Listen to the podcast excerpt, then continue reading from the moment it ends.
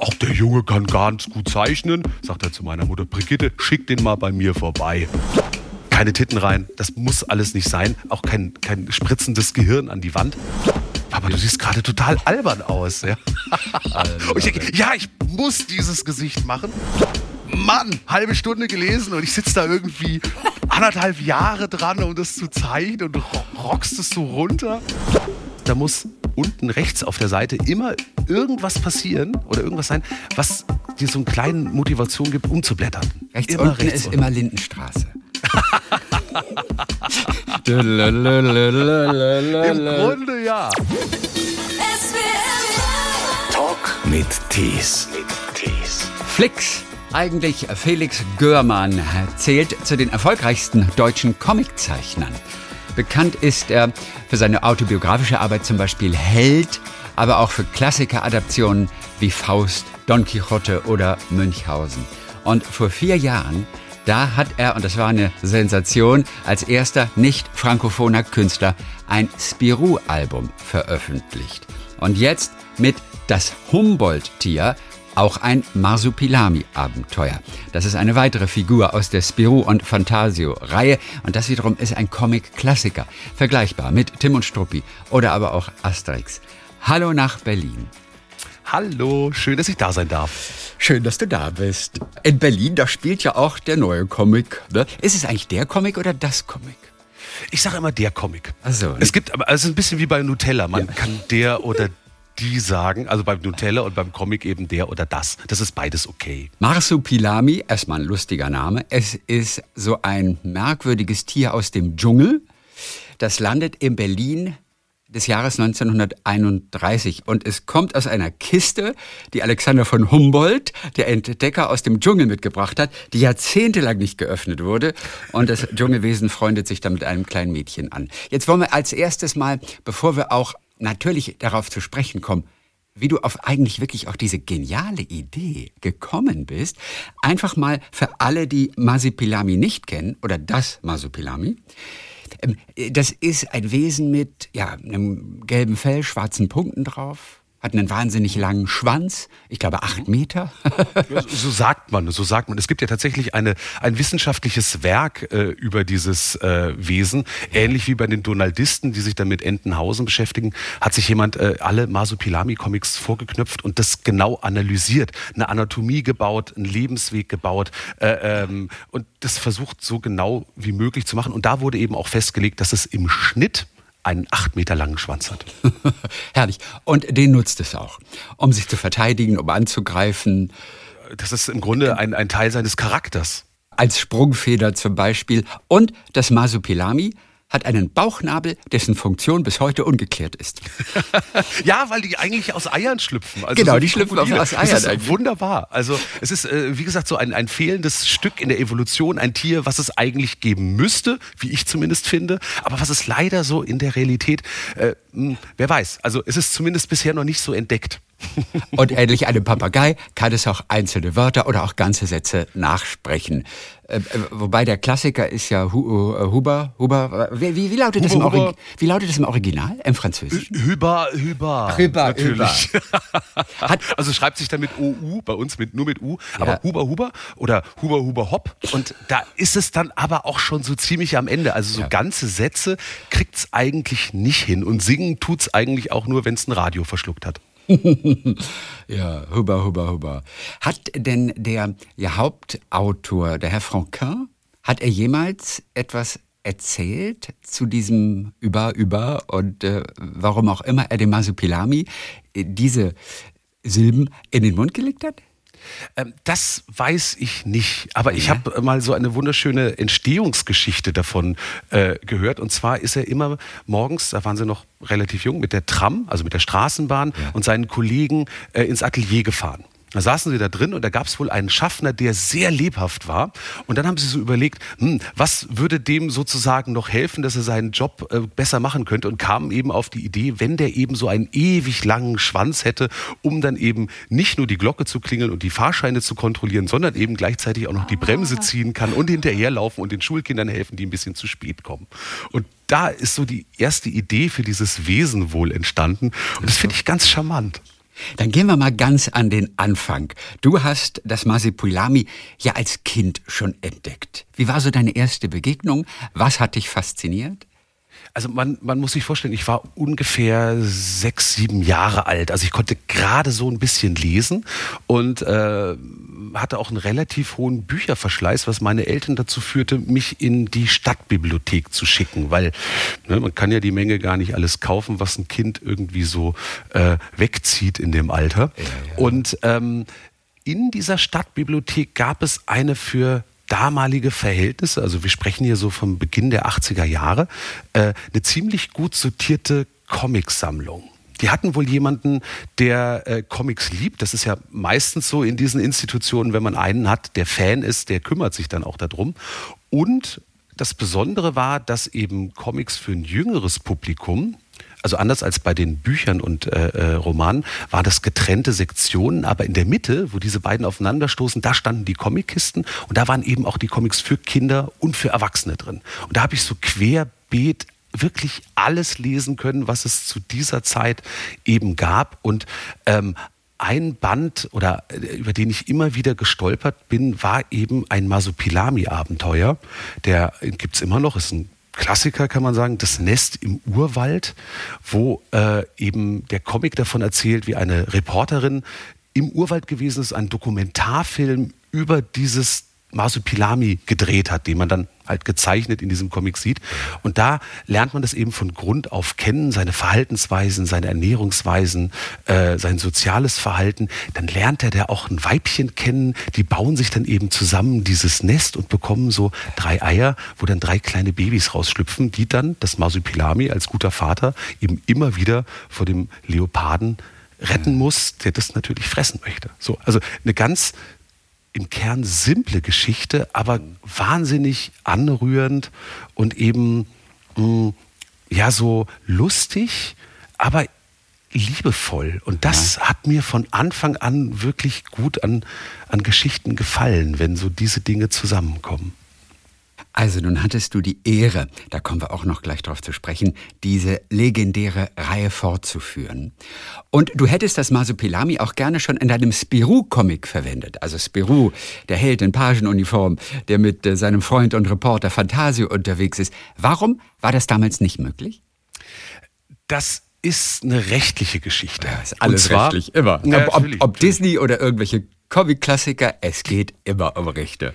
Ja klar, na klar. Also André Franquin also ja. hat Spirou nicht erfunden, sondern das ist eine Figur, die äh, für ein Magazin, das gleichnamige Spirou-Magazin, erfunden wurde 1938 und die durch viele Hände gegangen ist, die immer fortgesetzt wurde. Aber André Franquin hat das maßgeblich geprägt, dieses Spirou-Universum, dass er wichtige Nebenfiguren erfunden hat unter anderem tauchte eben dann da das Masupilami das erste Mal auf und war der Begleiter von Spirou, dem Pagen, und seinem Freund Fantasio, dem Reporter. Ist durch die Welt gereist und so weiter. Als dann André Franquin, also der Zeichner, die Reihe abgegeben hat, hat er aber gesagt, diesen Teil meiner Erfindung möchte ich behalten. Hat das mitgenommen, dann angefangen, eigene Masupilami-Abenteuer zu schreiben, einen anderen Zeichner damit zu beauftragen, die dann umzusetzen, also weil er das alles zeitlich gar nicht mehr geschafft hat, dazu noch krank wurde, irgendwann diese Rechte, es war ihm alles egal, hat das verkauft an eine Medienfirma, die haben das an Disney weitergegeben und so war das dann weiter. Und dann ging das einfach nicht mehr zueinander. Ja, also äh, dann waren das getrennte Welten und ähm, die Spirou-Abenteuer haben sich autonom vom Masupilami weiterentwickelt. Aber natürlich, ja, jeder, der Spirou liest, assoziiert das auch heute noch, also 40, 50 Jahre nach äh, äh, André Franquin, ja. ähm, immer noch mit dem Masupilami. Und natürlich war meine erste Idee, wenn ich Spirou mache, natürlich baue ich das Masupilami ein. Da hat man sofort Ideen dafür. Das ist so ein, das ist so ein Traum, ja. Also ja. Das, das will man unbedingt machen. Und da war ich schon ein bisschen traurig, dass das nicht ging. Okay. Wenn man jetzt so eine bereits existierende Reihe gestaltet, welche Vorgaben gibt es? Und äh, die Belgier waren ja erstmal so ein bisschen skeptisch, als dein Verlag, der Carlsen Verlag, äh, diese Idee hatte auch. Welche Vorgaben hast du? Was darfst du machen mit den Figuren? Relativ viel, das ist erstaunlich. Ja. also äh, ich äh, höre das nur, wenn man sich so mit Kollegen, die sich so mit dem Star, zum Beispiel mit dem Star Wars-Universum beschäftigen und dafür Comics zeichnen, da ist es wirklich extrem streng. Da wird im Grunde fast jedes einzelne Bild abgenommen, damit es irgendwie stimmt und in diesen Kosmos passt. Da ist es deutlich lockerer und ähm, dadurch, dass ich als deutscher Zeichner so auf dem Radar der französischen und belgischen Verlage überhaupt nicht ne? drauf war. Überhaupt nicht. Also für die ist, ähm, also rechts vom Rhein kann keiner mehr zeichnen. Ja, also das ist da vorbei. und ähm, als wenn dann da ein Verlag sagt, ah, wir hätten da aber jemand, dem würden wir das zutrauen, dann sagen die, mhm, na ja, also äh, macht mal, ähm, haben sich dann aber immer das Recht vorbehalten, auch äh, zu sagen, ja, wir veröffentlichen das natürlich nicht bei uns. Ihr könnt das irgendwie gerne eine deutsche Version davon machen, ja, aber mehr auch nicht.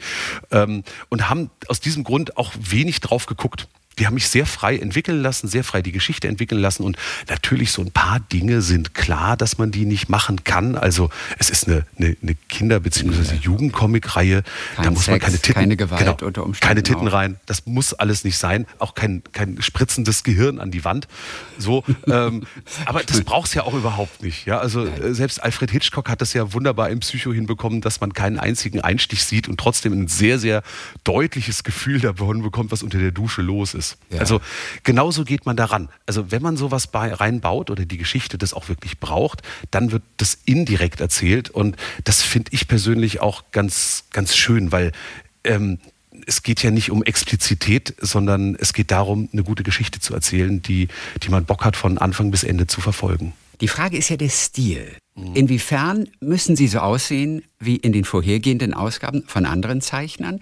Inwiefern kannst du sie aber auch ein bisschen anpassen und dein Ding draus machen? Also wenn wir die Peanuts nehmen, die sahen ja ganz am Anfang auch ganz anders aus, als sie letztlich am Ende aussahen. Das heißt, eine das gewisse Entwicklung ist wahrscheinlich drin und ist wahrscheinlich möglich. Aber inwiefern darfst du sie verändern für dich? Weil es ist ja dein Stil sie müssen erkennbar bleiben. Sie müssen erkennbar bleiben. Also das, das ist, ist ganz wichtig. Also sagen wir mal, die, die rote Uniform bei Spirou ist gesetzt. Ja. Ja, also äh, auch die, die, die Haartolle, ne, der hat auch, mhm. die Haarfarbe, der hat orangefarbene Haare und so weiter. Das ist, muss schon da sein. Aber insgesamt darfst du schon sehr eigen daran gehen und sie zu deiner eigenen Handschrift anpassen. Ja, darf die Nase ja, da auch mal anders aussehen? Ja, ja, ja. Also die darf Nase darf, darf bis zu einem gewissen Grad anders aussehen. Also ich ja. habe sonst ja oft so, ähm, wer meine Comics schon mal gesehen hat, oft so Quadernasen, ja, also mhm. so sehr eckige Nasen und die habe ich am Anfang diesen Figuren auch reingezeichnet und da sagten sie, hm, ob ich dann noch mal drüber nachdenken könnte. Okay, das okay äh, fänden sie nicht so gut, aber die Begründung fand ich ganz stark, nämlich sie sagten, sie haben den Eindruck, dass dadurch die Figuren untereinander alle sehr ähnlich aussehen. Ja, okay. Und da haben sie recht. Okay. Da haben sie recht. Da habe ich dann auf einmal nochmal anders auf meine Arbeit drauf geguckt und gemerkt, ich tue mir eigentlich selber damit einen Gefallen, wenn ich die Nase verändere, weil auf einmal ist die Vielfalt an Charakteren äh, größer geworden. Also es war für mich im Kern ein Gewinn, diese Ansage, auch wenn ich mich dafür ein Stück weit von dem, was ich bisher gemacht habe, äh, verabschiedet habe. Wie kamst du auf Quadernasen überhaupt? Das liegt ja jetzt erstmal gar nicht auf der Hand. Wie wurde das so eine Art Markenzeichen bei dir? Mm, also Nasen sind ja bei Comicfiguren ein großes Ding. Also manchmal auch im wörtlichen Sinne. auch die Kleinen sind ein großes Ding. So. Ja. ja, genau. Oder, äh, also na, die Nase ist oft charakteristisch und man sieht oft schon an der Nase, so bei, im Asterix-Universum erkennt man sofort die Gallier, welche Nase die haben. Bei Ralf König erkennt man die Nasen, bei Werner hat man die Nasen immer erkannt und so weiter. Und ich habe dann irgendwann äh, natürlich am Anfang viel kopiert von dem, wie es andere so machen und dann gesucht, wie könnte ich es eigen machen. Und ähm, im Studium haben mich auf einmal so Zeichner äh, aus äh, dem, dem frühen 20. Jahrhundert interessiert. Eben George Gross hat mich interessiert, Otto Dix hat mich interessiert und ich bin irgendwann über diese Zeichnung von George Gross gestolpert und habe festgestellt, dass der so ganz eckige, zackige Nasen denen reinzeichnet und habe das dann einfach erstmal nachgemacht und bin dann so darauf hängen geblieben, dass die mir gut von der Hand ging. Ja? Also nicht irgendwie ein Dreieck, sondern auf einmal ein Quader. Und da merkte ich, das sieht mhm. gut aus, das geht, das funktioniert. Und so konnte ich da auf einmal aus dem wieder was Eigenes ableiten. Und so entsteht ja Evolution. Du kannst das natürlich, das Zeichnen und wenn du irgendetwas annehmen sollst, dann dauert das auch wahrscheinlich gar nicht so lange. Aber wie war das bei dem Spirou, beim Masipulami? Wie lange hat es gedauert, bis du die locker auch so zeichnen konntest, wie du es wolltest? Denn erstmal musst du auch üben, ne? Wie, wie, total, wie, man, wie man die malt. Und wie lange dauert das? Wie viel Mühe also, steckt dahinter? Viel. Ähm, man, man unterschätzt das so ein bisschen, ja. äh, weil man sieht ja im Buch immer nur das Endergebnis und gar nicht so sehr die ganzen Schritte, die dem vorausgehen. Sich so eine Figur anzueignen, geht erstmal mit dem Lesen los. Also ich habe mich durch bei Masupilami durch den nahezu kompletten Kanon an äh, Alben durchgelesen und geguckt, wie sieht es aus. Also das ist ja nicht nur ein reines Lesen, sondern ein Betrachten. Ja, du gehst von Bild zu Bild, guckst, wie baut er das, wie sind die Proportionen, was macht er da mit dem Schwanz, ja, wie ist die Dynamik der Figur. Und dann fängst du an, dir einen Stift zu nehmen und das nachzuempfinden. Ich habe am Anfang tatsächlich äh, äh, immer dann mir Seiten aus einem Album rausgenommen, die mir irgendwie besonders erschienen ja. oder also, besonders gelungen also erschienen. Also ganze Seiten und gar nicht einzelne Bilder. Genau, also da sind halt dann sechs bis acht Bilder drauf, ja, ja und davon dann das Masupilami alle Posen abgezeichnet. Mhm. Und ähm, mitunter auch, um das zu üben, habe ich das Original auf den Kopf gedreht. Also ah. verkehrt rum gezeichnet, um, äh, weil man da nochmal ganz anders sieht, wie die Dinge funktionieren, weil die Schwerkraft aufgehoben ist. Du musst anders gucken. Ja, du siehst auf einmal wirklich noch mehr die Mechanik dahinter. Ja. Und äh, dann irgendwann, wenn ich so das Gefühl hatte, so im Großen und Ganzen weiß ich's, habe ich das beiseite gelegt, versucht das alles wieder zu vergessen und das dann mit meinen eigenen Posen zu füllen.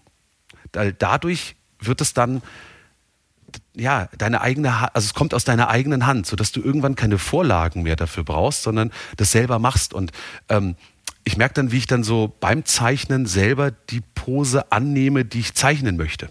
Also, okay, also du selber dann, körperlich. Genau, genau, genau. Verbiegst dich so ein kleines so bisschen. Genau, nach vorne beuge, wütend werde, freudig werde, ja. Und ähm, so eine Art, ähm, na, Method Acting ist das falsche Wort, aber. Ja, aber du versuchst es wirklich weißt in deinen Körper reinzukriegen. Ja, ja, ja, ja, genau. Und ja? ich merke auch oft, äh, äh, sagt mir, wenn Leute mich beim Zeichnen beobachten, ja, viel, also meine Töchter gucken dann gerne zu, sagen, Papa, du siehst gerade total albern aus, ja. und ich denke, ja, ich muss dieses Gesicht machen, äh, äh, damit es die Figur auch so aussieht. Ich selber merke das aber gar gar nicht, sondern es geht dann so in einen über. Ja. Und dann, wenn das passiert, dann merkst du, du bist nah dran und dann kannst du die Figur spielen. Bevor du das erste echte Bild für, für das Comic gemacht hast, ob das nun der Spirou ist in Berlin oder das Masipulami, das Humboldt-Tier, wie viele Skizzen hast du ungefähr gemacht? Reden wir von 100, reden wir von 200 ja. oder 300? 100, 200, 300. Und das geht also über so Monate Richtung. oder sind es nur Wochen? Ähm, na, so, das dauert immer. Also, weil ja parallel auch die Geschichte entsteht. Also ich mache das so, so schreibe ja auch die Alben selber. Ja. Ähm, das ist auch ein Prozess und während dieses Prozesses zeichne ich auch immer, weil ich beim Schreiben ja dann auch wieder merke, was brauche ich.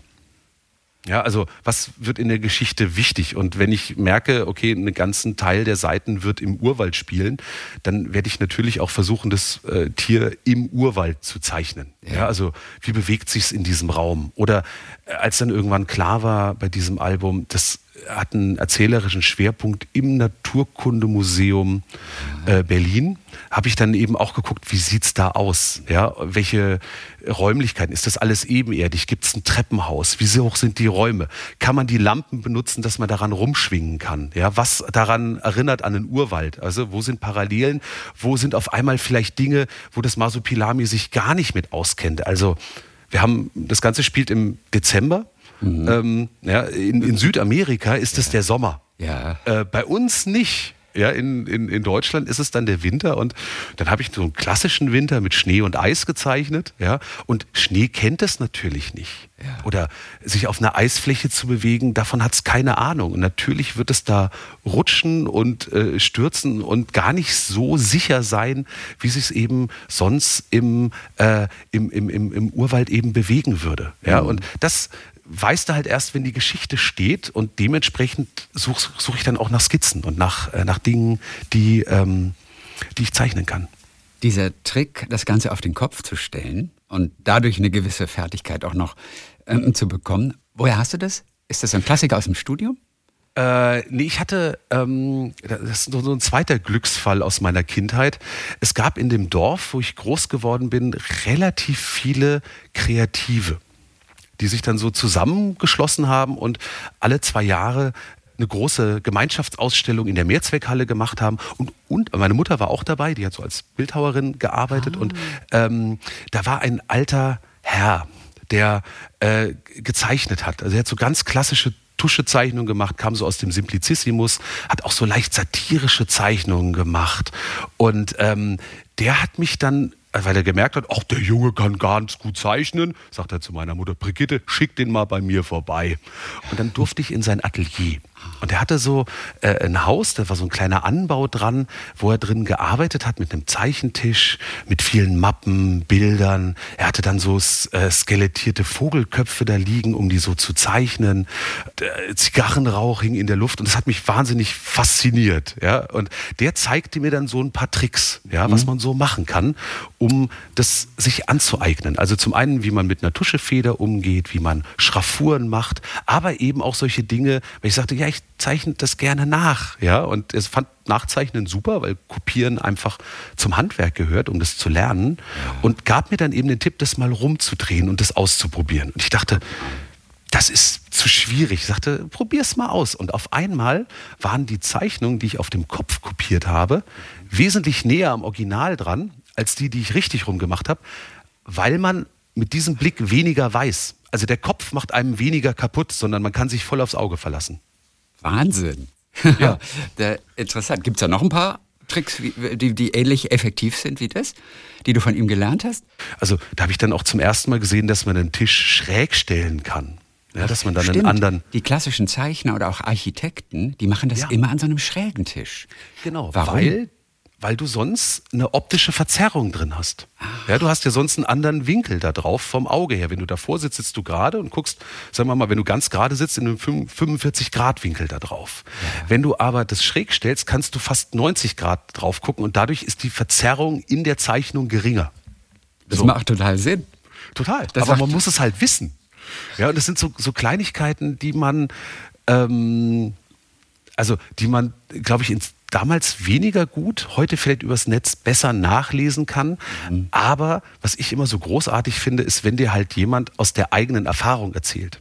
Also die, die, die erzählt, das hat mir etwas gebracht oder diese, diese Herangehensweise hat für mich das und das verändert.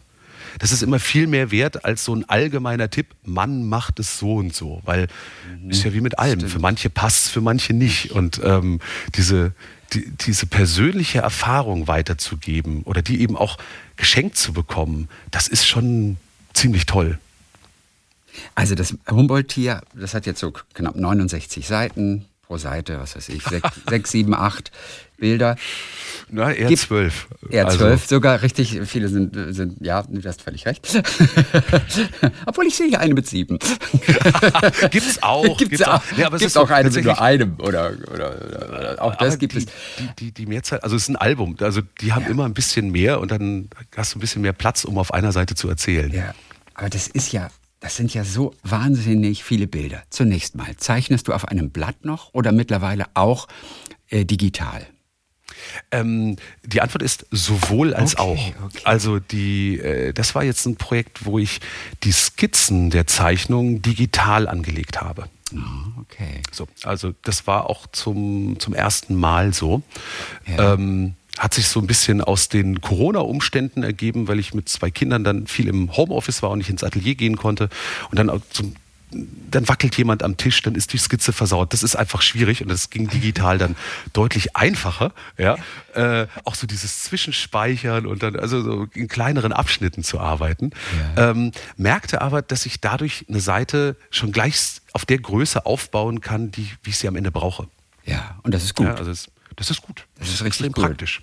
Ja, und den Text gleich schon einbauen in der richtigen Größe, dass es auch gut lesbar ist am Ende. Die Sprechblasen die richtige Größe haben. So, das kann man dann wunderbar digital machen. Diese digitale Zeichnung habe ich dann aber wieder auf Zeichenkarton ausgedruckt, in so einem ganz hellen Blauton. Und äh, diese Blätter dann wieder auf dem, in dem Fall auch hier auf dem Küchentisch, ähm, getuscht. Von Hand. Also mit Stift und Hand und saß dann da und äh, zum einen. Also quasi nachgezeichnet nur, wie das klassische Durchpausen so bei Kindern. Oder, oder, oder Ja. doch etwas freier schon wieder. Also, sag mal so, man, äh, man kann das, die Vorzeichnung ganz genau anlegen, mache ich aber nicht. Weil Mhm. okay. dann wird es mir zu langweilig. Alles klar. Mhm, das Also, ich, ja. dann ist es wirklich nur noch ein Runterarbeiten. Und wenn du das dann über Wochen und Monate machst, Ja. Boah, also so monotonieresistent bin ich dann auch nicht. Aber diese, Nein. aber diese Vorzeichnung, die malst du nur mit dem Auge dann ab oder zeichn, äh, projizierst du die schon auf, äh, in gewisser Nee, nee, Weise nee, auf ein Blatt und zeichnest erstmal so die groben Sachen nach, damit Ich die zeichne direkt auf diesen ausgedruckten Zeichenkarton. Ja, und das Okay, ist sehr grob da drauf und, und erfinde Details dazu, äh, äh, manchmal auch noch Figuren in den Hintergrund, wo ich dann auf einmal merke, ach, da ist noch ein bisschen Platz, da könnte noch was rein oder manche Sachen lasse ich weg, wo ich merke, das wird zu voll. Und das ist das Tolle am, am analogen Tuschen, also am analogen Nachzeichnen der Linien, weil man auf einmal sieht, wie voll so ein Blatt ist. Man kann sich nicht reinzoomen. Und deswegen ist der Detailgrad dann auch genau so, wie man es hinterher im Buch gut rezipieren kann und nicht mehr. Und Also, das erspart, also die Originalbilder, die Originalbilder malst du in der Originalgröße? Nein, das, das wäre teilweise zu klein, oder? da Genau, muss man ja sehr fremdlich arbeiten. Also, aber reden wir von DIN A4? Ist jedes Bild, jedes einzelne Bild DIN A4 am Anfang? Nein, nein, nein. Aber jede, jede Seite hat eine Größe von äh, 35 mal 50 Zentimeter, also ein Stück über DIN A3. Okay. Ja, so ein bisschen, bisschen größer als DIN A3. Aber du malst ja DIN nicht die A2. Seite als Seite. Du malst jedes Bild einzeln. Oder malst Nee, du eine Seite diese- bereits als Seite? Seite als Seite. Ach, komplett die Seite, als Seite. Ja, ja, ja, sonst hast du lauter Und am Ende denkst du aber, ja wahnsinnig. am Ende denkst du aber, ah, ah, da hätte ich zwischen die beiden Bilder, würde ich jetzt doch gerne doch noch ein anderes Bild schieben. Das geht dann nicht. Aber warum malst du nicht jedes Bild als einzelnes Bild? Dann könntest du doch rumarrangieren und puzzeln, wie du willst. Das stimmt, aber der Comic lebt ja davon, dass er als Seite erzählt. Also ähm, du brauchst ja, das Auge muss ja am Ende über die Seite fließen. Von oben links nach unten rechts und das Ganze möglichst, wie sagt man so schön, barrierefrei. Ja? also man soll an keiner Stelle stolpern. Und ähm, wie soll ich sagen, ich glaube, das wäre sonst so, äh, jede Seite muss man so ein bisschen sehen wie so ein Grundriss von einer Etagenwohnung. Da plant man ja auch nicht Zimmer für Zimmer, sondern du musst die Wohnung muss schon insgesamt funktionieren. Ja. Ja, und so ähnlich ist es bei einer Comicseite auch. Also das ist ein Storyboard, was du hast, bevor du überhaupt anfängst zu zeichnen. Wie auch Kinofilme mit einem Storyboard. Bild für Bild erstmal auf dem Papier stehen. Das Genau. würde man gar nicht vermuten. Aber bei dir muss auch das vorher komplett klar sein. In Bild 3 mache ich eine kleine Großaufnahme. In Bild 4 gibt es irgendwie eine kleine Explosion. In Bild 5 das. Das hast du so von vornherein definiert. Ja, das muss, also das muss geplant sein. Es gibt auch da Kollegen, die deutlich improvisierter arbeiten, aber ich sag mal, bei einem Album, was eine fest definierte Anzahl von Seiten hat, brauchst du einen bestimmten Spannungsbogen, der dich durch, da durchträgt. Da hast du keinen Platz, irgendwie was, also Pausen zu machen, ja, oder, oder sagen, ach, mal gucken, was auf der Seite passiert oder so. Das muss ziemlich genau klar sein, ja, und dann baust du das, damit hinterher das Gefühl entsteht, ja, genau so muss das sein. Also äh, es sollte beim, beim Leser meiner Meinung nach zu möglichst wenig Irritationen kommen, sondern Ja. so- so eine Selbstverständlichkeit. Genauso wie bei einem guten Film. Ja, du guckst den an und denkst so, ja, genau so ist das passiert. Das ist alles in sich logisch. Ich, äh, der eine geht zu der Tür raus, kommt dann da rein. Ja, also das muss alles passen. Und beim Comic ist es halt ganz genauso. Plus zusätzlich beim Comic, du hast immer die, diesen anders als beim Film äh, diesen Moment des Umblätterns.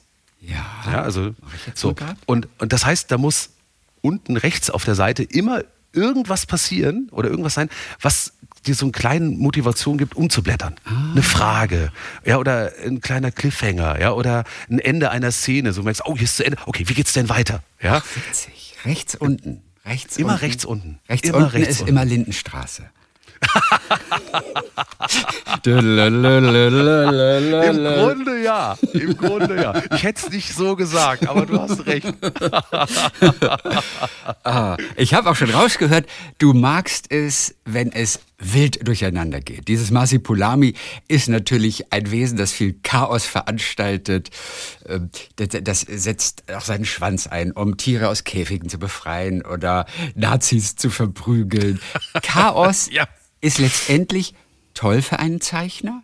Chaos ist toll für dich? also für mich ist es toll, okay. vor allem Chaos zu organisieren. Ähm, es wirkt ja nur auf den ersten Blick wie Chaos. Ja. Ähm, in Wirklichkeit ist es eine genaue Choreo Choreo Choreografie. Choreografie. Ich komme noch mal Aber rein. du wusstest In doch, dass wir heute sprechen. Musstest du gestern Abend so viel trinken? es war so guter Eierlikör. ähm, es, also es ist genau choreografiert, was da passiert. Also auf jedem Bild, dass eben der Betrachter verfolgen kann, was da ist. Wenn es wirklich Chaos wäre, würde ich den Betrachter verlieren. Ja. So, und das darf natürlich nicht passieren. Es muss sich für ihn nur so anfühlen. Weißt du, wie im, wie im Zirkus, wenn die Clowns kommen, die wissen ganz genau, was die machen. Ja, Ja. Oder wenn so eine, so eine Seiltänzernummer kommt, das sieht nur wild aus. Das ist Präzisionsarbeit, ja. Und äh, je, je genauer das geplant ist, desto leichter sieht es am Ende aus. Und dies, diese Planung von Chaos, die macht unglaublich viel Spaß. Das Schöne am Masupilami ist, dass es ja eben immer, du kannst immer so eine Nebenhandlung erzählen. Das heißt, einerseits ist es das, was es mit Körper und Gesicht macht, ja, und gleichzeitig macht der Schwanz immer noch was anderes. Guck mal, ich, äh, ich, ich finde, also ganz persönlich, dass diese Bilder manchmal, da wo so viel Chaos ist, dass die anstrengend zu betrachten sind, weil ich so lange brauche, bis ich da manchmal das Ganze erkannt habe, was das ist. Also hier ist ein äh, kleines Beispiel. Mal gucken, ob, das, ob ich dir das äh, reinmachen kann. Das ist das, wo das Ma- Masipulami quasi wie in so einem großen Reifen einmal durch die Gegend geht. Und warte mal ganz kurz. Ja. Ich versuche dir das gerade in die Kamera zu halten. Ich glaube, das, das Bild ist es, glaube ich. Ja. ja. Und das empfinde ich dann immer so ein bisschen als anstrengend, weil ich zuerst gar nicht blicke, was da ist. Und dann muss ich mir so mit ganz viel Mühe geben, ähm, das zu entziffern, was ist da überhaupt dargestellt. Und also das ist schon, das ist klein Das- und wirr. Wenn es groß und wirr wäre, dann, Ja. dann nimmt man sich auch mehr Zeit, das Bild so überall mal zu erforschen. Aber bei kleinen Bildern, da ist es natürlich schwieriger, weil sie klein sind. Und es gibt immer wieder, also in allen Comics, gibt es immer diese Bilder, wo so wahnsinnig viel passiert. Das empfinde ich immer ein bisschen als anstrengend, kurzzeitig. Das ist auch wirklich immer wieder so ein Auspendeln zwischen dem, also bis wohin, also ab wann wird es spannend oder bis wohin ist es spannend und ab wann wird es zu viel. Ja, und das ist natürlich auch, ähm, man kann den, den Leser ja immer nur schätzen, sage ich mal. Ja, also so äh, ungefähr ausprobieren, was kann man ihm zumuten und was nicht. Und da gibt es natürlich auch geübtere Leser und nicht. Und lustigerweise auch großer Unterschied zwischen jüngeren Lesern und älteren Lesern, was die, hm, also tatsächlich die Sehkraft angeht. Also ähm, Ja, ja, ja, total. Klar, je kleiner, desto anstrengender ist es manchmal schon Genau. für, für Also alle ich merke 30. Das zum Beispiel bei, bei meiner Mutter, ja, die sagte, also diesmal ist die Schrift so klein. Ja, Ja. und äh, das war letzte Mal bei dem Spirou. Spirou war das anders. Ja, und das ist vier Jahre her und dass der rauskam und die Schrift ist exakt dieselbe. Ja. Also da hat sich nichts daran verändert, aber man selber verändert sich ja so ein bisschen und dann muss man gucken, was, was schafft man und ich versuche dann immer solche, solche Bilder äh, äh, zu machen, die sagen wir mal, an der Grenze zur Überforderung sind, dann wieder kombiniert mit welchen, die so simpel sind, sodass du dann insgesamt auch so einen Rhythmus hast. Ja, also einige sind zu viel und ganz ehrlich, wenn es dir an der Stelle mal zu viel ist, dann überspringst du das. Das ist Ui, ja Oh das ich aber, also als Autor würde ich das nicht wollen. ich finde es okay, weil äh, es geht ja darum, dass sich der Leser das rausholt, was er braucht. Also er liest es auf der Ebene, die für ihn gut ist. Ist die Schrift immer handgeschrieben oder ist sie gedruckt? Sind die Buchstaben? Ich habe mir noch nicht die Mühe gemacht, weil die Schrift so klein ist. Ja, Mutter. Zu gucken, ob alle Ds identisch aussehen. Aber sind die, äh, sind die gedruckt? Die, die Also in Schrift? dem Fall ist es ein digitaler Font, ja. Ah, das sind Das digitale ist keine- Font. okay. das ist keine- ich, ist keine ja Handschrift. Kannst du überhaupt irgendwelche Vorlagen auch mal verwenden? Ich betrachte dieses Buch mit diesen unzähligen Bildern. Mein erster Gedanke ist, oh mein Gott, du musst da fünf Jahre dran gesessen haben. Man kann ja nicht 300 Bilder, jedes Bild einzeln gezeichnet. Und manchmal sind sie auch nur so klein. Das, äh, es, es sieht nach einer solchen hammerharten Arbeit aus. Und das ist es auch letztendlich? Oder gibt es Hintergründe? Vom Dschungel, vielleicht von gewissen Räumlichkeiten, von einer Landschaft, die du digital verwenden kannst und in den Hintergrund machen kannst? Das ist absurd, der Gedanke, oder? Also es, es ist, äh, ganz ehrlich, ich habe den auch oft, weil äh, Ja. manchmal äh, gibt es so Momente, weißt du, dann siehst du so den Stapel mit den Originalen vor dir liegen und es ist dann wirklich, also wir sprechen dann wirklich von einem Stapel. Das, ich druck die immer in halben Seiten aus, das heißt, es sind bei 80 Seiten oder bei, bei 70 Seiten Comic 140 Blatt Papier, Ja. dickes Papier, das heißt, man hat dann echt so einen Stapel Blätter vor sich liegen, die alle bearbeitet sind. Und wenn man sich dann vorstellt, dass jeder Strich, alles, was man sieht, jede Linie ist von Hand gezogen. Das sind Kilometer an Linien, die man irgendwie auf den Blättern organisiert hat, ja, sodass sie Ja. äh, ähm, halt äh, ja einen Eindruck vermitteln, ja, oder ein Bild ergeben. Das ist schon verrückt und es ist eine Menge Arbeit. Man, Mhm. Und das man merkt liest man es, aber auch, wenn man drüber man nachdenkt. liest es leider wesentlich schneller Man als auch, äh, ja. ja, ja, als, als, als man das zeichnet. Ähm, allerdings rechnete mir dann irgendwann mal ein Freund vor, weil ich da auch sagte, ich, also sagte, ich hätte es gelesen und es war echt eine super halbe Stunde. Und er so, Mann, halbe Stunde gelesen und ich sitze da irgendwie anderthalb Jahre dran, um das zu zeichnen und ro- rockst es so runter, ja. Und er sagte, ja, das musst du anders betrachten, ja. Du darfst nicht nur meine Lesezeit nehmen, sondern die Lesezeit aller Leser zusammenrechnen, ja, und dann ist es natürlich wieder ein faires Verhältnis. Ja, okay, gut. Aber, aber, aber ganz ehrlich, Grüße an deinen Kumpel, das kann man in einer halben Stunde nicht durchlesen. Oh, der ist schnell. Der ist schnell. Ja, also krasser sind ja nur Zeichentrickfilme von früher, wo wirklich jedes einzelne Bild, und es sieht ja einfach nur sehr fließend aus, gemalt ist und es sind, was weiß ich, eine Million Bilder. Also selbst da kann man das eigentlich mit unserem normalen menschlichen Hirn gar nicht erfassen. Wie man einen Zeichentrickfilm, eventuell noch von einem, anderthalb Stunden, wie man das machen kann, das ist natürlich noch krasser als einzelne Comicbilder. Ja, ich, also Aber ich, ich das habe das mal probiert. Ich habe ja auch mal äh, versucht, so Zeichentrickfilme zu machen und bin genau also an dem Punkt ausgestiegen, dass ich gedacht habe, das ist nicht zu schaffen. Also äh, äh, der Arbeitseinsatz zum Ergebnis, also natürlich ist es mega cool, wenn du dann hinterher irgendwie es geschafft hast, anderthalb Minuten zu animieren und deine Figuren bewegen sich, sprechen, machen Geräusche. Und das ist schon, also das ist schon ein großes Glück, äh, das hinterher zu sehen. Aber dann dachte ich, also ich, ich krieg das für mich so nicht hin und schon einen Comic so zu machen, äh, das reicht mir. Ja, also und vor allem habe ich dann mit einem Comic das Gefühl, so einen abendfüllenden Spielfilm eben auch alleine äh, wuppen zu können, also eine Geschichte schreiben zu können, die genauso wie das äh, ist, wie ich mir das möchte. Die, die Farben, die Stimmung so ist. Das ist schon super, aber das reicht dann auch. Ja, also ein Film, Das glaube ich. nein. Wie viele Einzelbilder sind hier drin? Also irgendjemand wird nachgezählt haben. Weißt du es auswendig? Ich, m, ungefähr 900. Wie lange hast du insgesamt daran gesessen? Reden wir von zwei Jahren, drei Jahren? Ja, ungefähr, ungefähr zwei Jahre. Allerdings ist das ja nicht immer das Einzige, was ich mache. Ja, also stimmt. das ist ja immer nur eins von mehreren Projekten. Ähm, die, ich sage auch immer so, ach, die Bücher laufen so nebenbei, was irgendwie furchtbar klingt. ja Ähm, und aber kaum nachvollziehbar ist. ja, ja Also- tatsächlich. Also ich äh, zeichne ja für zwei äh, Zeitungen Richtig, hauptsächlich. Also für die FAZ mache ich jede Woche einen Strip. Das Glückskind. Genau, für das, für das äh, Kindermagazin vom Spiegel, also Dein Spiegel, die haben, da mache ich seit zwölf Jahren jetzt den Comic hinten drin, Ferdinand, der Reporterhund. Ja. Ähm, Habe ich lange mit Ralf Rute zusammen gemacht und äh, das ist, das ist ja so mein Hauptjob eigentlich.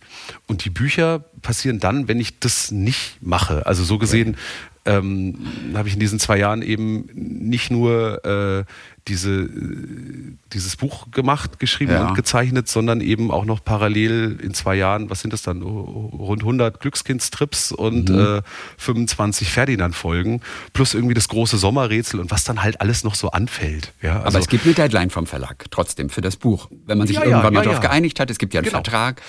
Und ja, das, eine Deadline gibt es dann schon. Die liegt Ja, dann aber muss auch gehalten werden. großzügig in der Zukunft berechnet. Äh, naja, also man versucht das großzügig zu berechnen, aber es ist halt im Kern immer zu wenig. ja, Es ist immer zu wenig. Also man, es ist auch ehrlich gesagt, also äh, nahezu nicht zu schaffen, so etwas präzise zu berechnen, weil das Leben zu unberechenbar ist. Also versuch mal zwei Jahre zu, zu planen, das ist schon unter, ähm, ich sag mal so, vielleicht wenn man als Eremit lebt, ist das möglicher. Und selbst da Ja. sind irgendwelche äh, äh, Unwetter und was auch immer dabei, die dir irgendwie das Ganze schwerer machen äh, oder weniger, weniger kontinuierlich machen als ursprünglich gedacht. Also die letzte Woche ist ohne Schlaf, immer. Ja, immer noch. Und das finde ich furchtbar anstrengend. Aber nicht ohne Kinder. Das ist ja auch wieder ein Nee, Problem. eben. Aber Das- nicht ohne das- Kinder. Auf Genau, Schlaf, das ist- den kann man mal beiseite schieben, aber die Kinder nicht. Nein, nein, überhaupt nicht. Das Die spielen, heißt- also die, die, die kriegen das auch voll, voll mit. Und das ist einerseits schön, weil die so, wie soll ich sagen, also heutzutage sind ja viele Berufe äh, äh, von außen betrachtet einfach ein Mensch, der an einem Computer sitzt und etwas macht. Ja. So. Ähm, als Zeichner hat man den Vorteil, dass es noch recht handwerklich daherkommt und die, das eine Tätigkeit ist, die sie begreifen können. Also die sehen, Papa setzt sich hin, nimmt das Papier, Stift und am, äh, am Nachmittag ist es voll, das Blatt. So, das ist sein Beruf. Und dann sagt er, vorsichtig mit der Bolognese-Soße, macht keine Flecken da drauf. So, das ist, das ist ein Beruf, den können die sich vorstellen. Kommt jemand, der kauft diese Bilder oder der, die werden irgendwo abgedruckt. Ähm, das, ist, das ist für die vorstellbar. Und das ist ganz schön, weil manchmal helfen die mir auch. Also die sind dann auch dabei, zeichnen ein bisschen mit. Jetzt hat neulich eine, ähm, als so viel los war mit dem Masupilami-Band, musste eine Ferdinand-Folge, also dieser Kindercomic für deinen Spiegel, der musste bunt gemacht werden. Die Kinder wollten aber essen. Ja, und ich dachte, ich kann nicht beides machen. Ja, und dann sagte die Große, komm her, ich setze mich hin und ich koloriere das für dich. Und du kannst dann in der Zeit kochen. Und dachte ich, okay, das ist ein Deal. Und dann haben wir das so, haben wir das so gemacht. das? Du hast sie gelassen? Ja, ja. Also ich habe ihr dann eine eigene Datei, also ich mache das so, digital, okay. ja, aber du eine hättest eigene du Datei hättest es nochmal eingerichtet. ausbessern können, ja.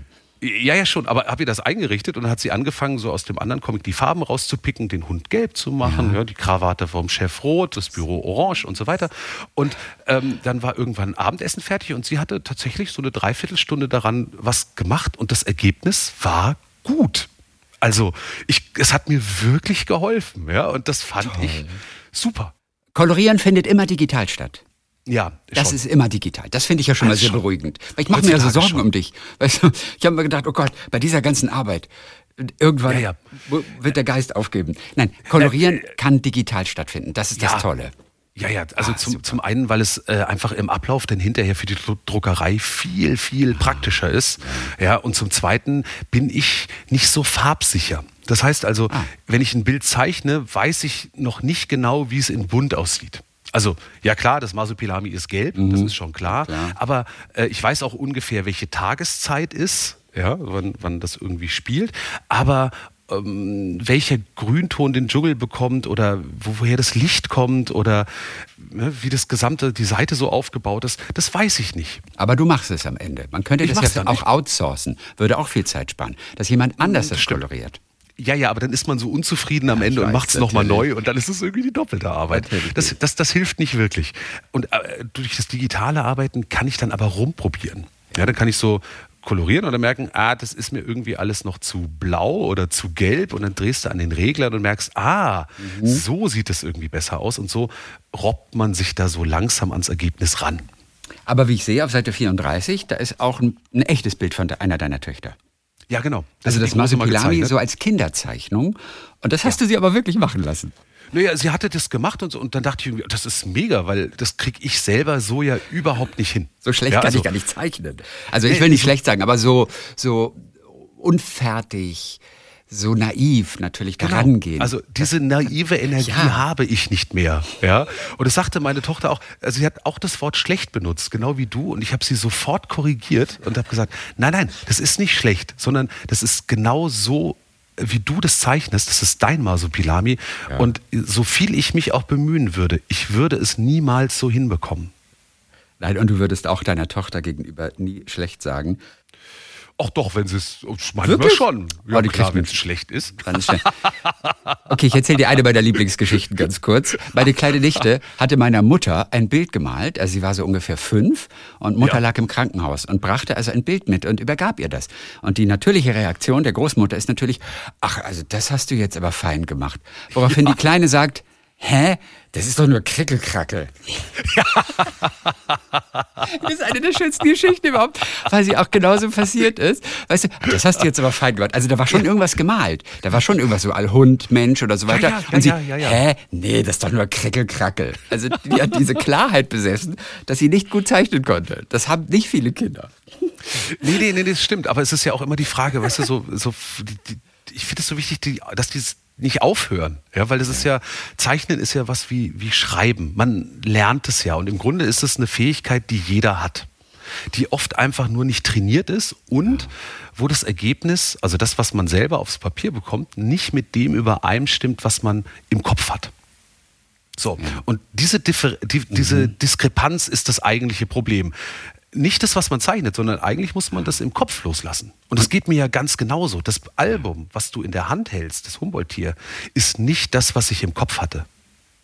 Ich hatte das viel schöner im Kopf, ja, oder noch viel äh, so. Aber ich habe es dann, also auch wenn du Profi bist, du kriegst es nicht so hin. Naja, klar. Ja, und ich glaube, das muss man einfach lernen. Und das wäre schön, wenn man das seinen Kindern vermitteln kann. Ich kenne das vom Radio. Sobald ich das Mikrofon zugemacht habe, weiß ich, wie ich es hätte besser machen können. Und das Ja, ist jedes Mal ja. so.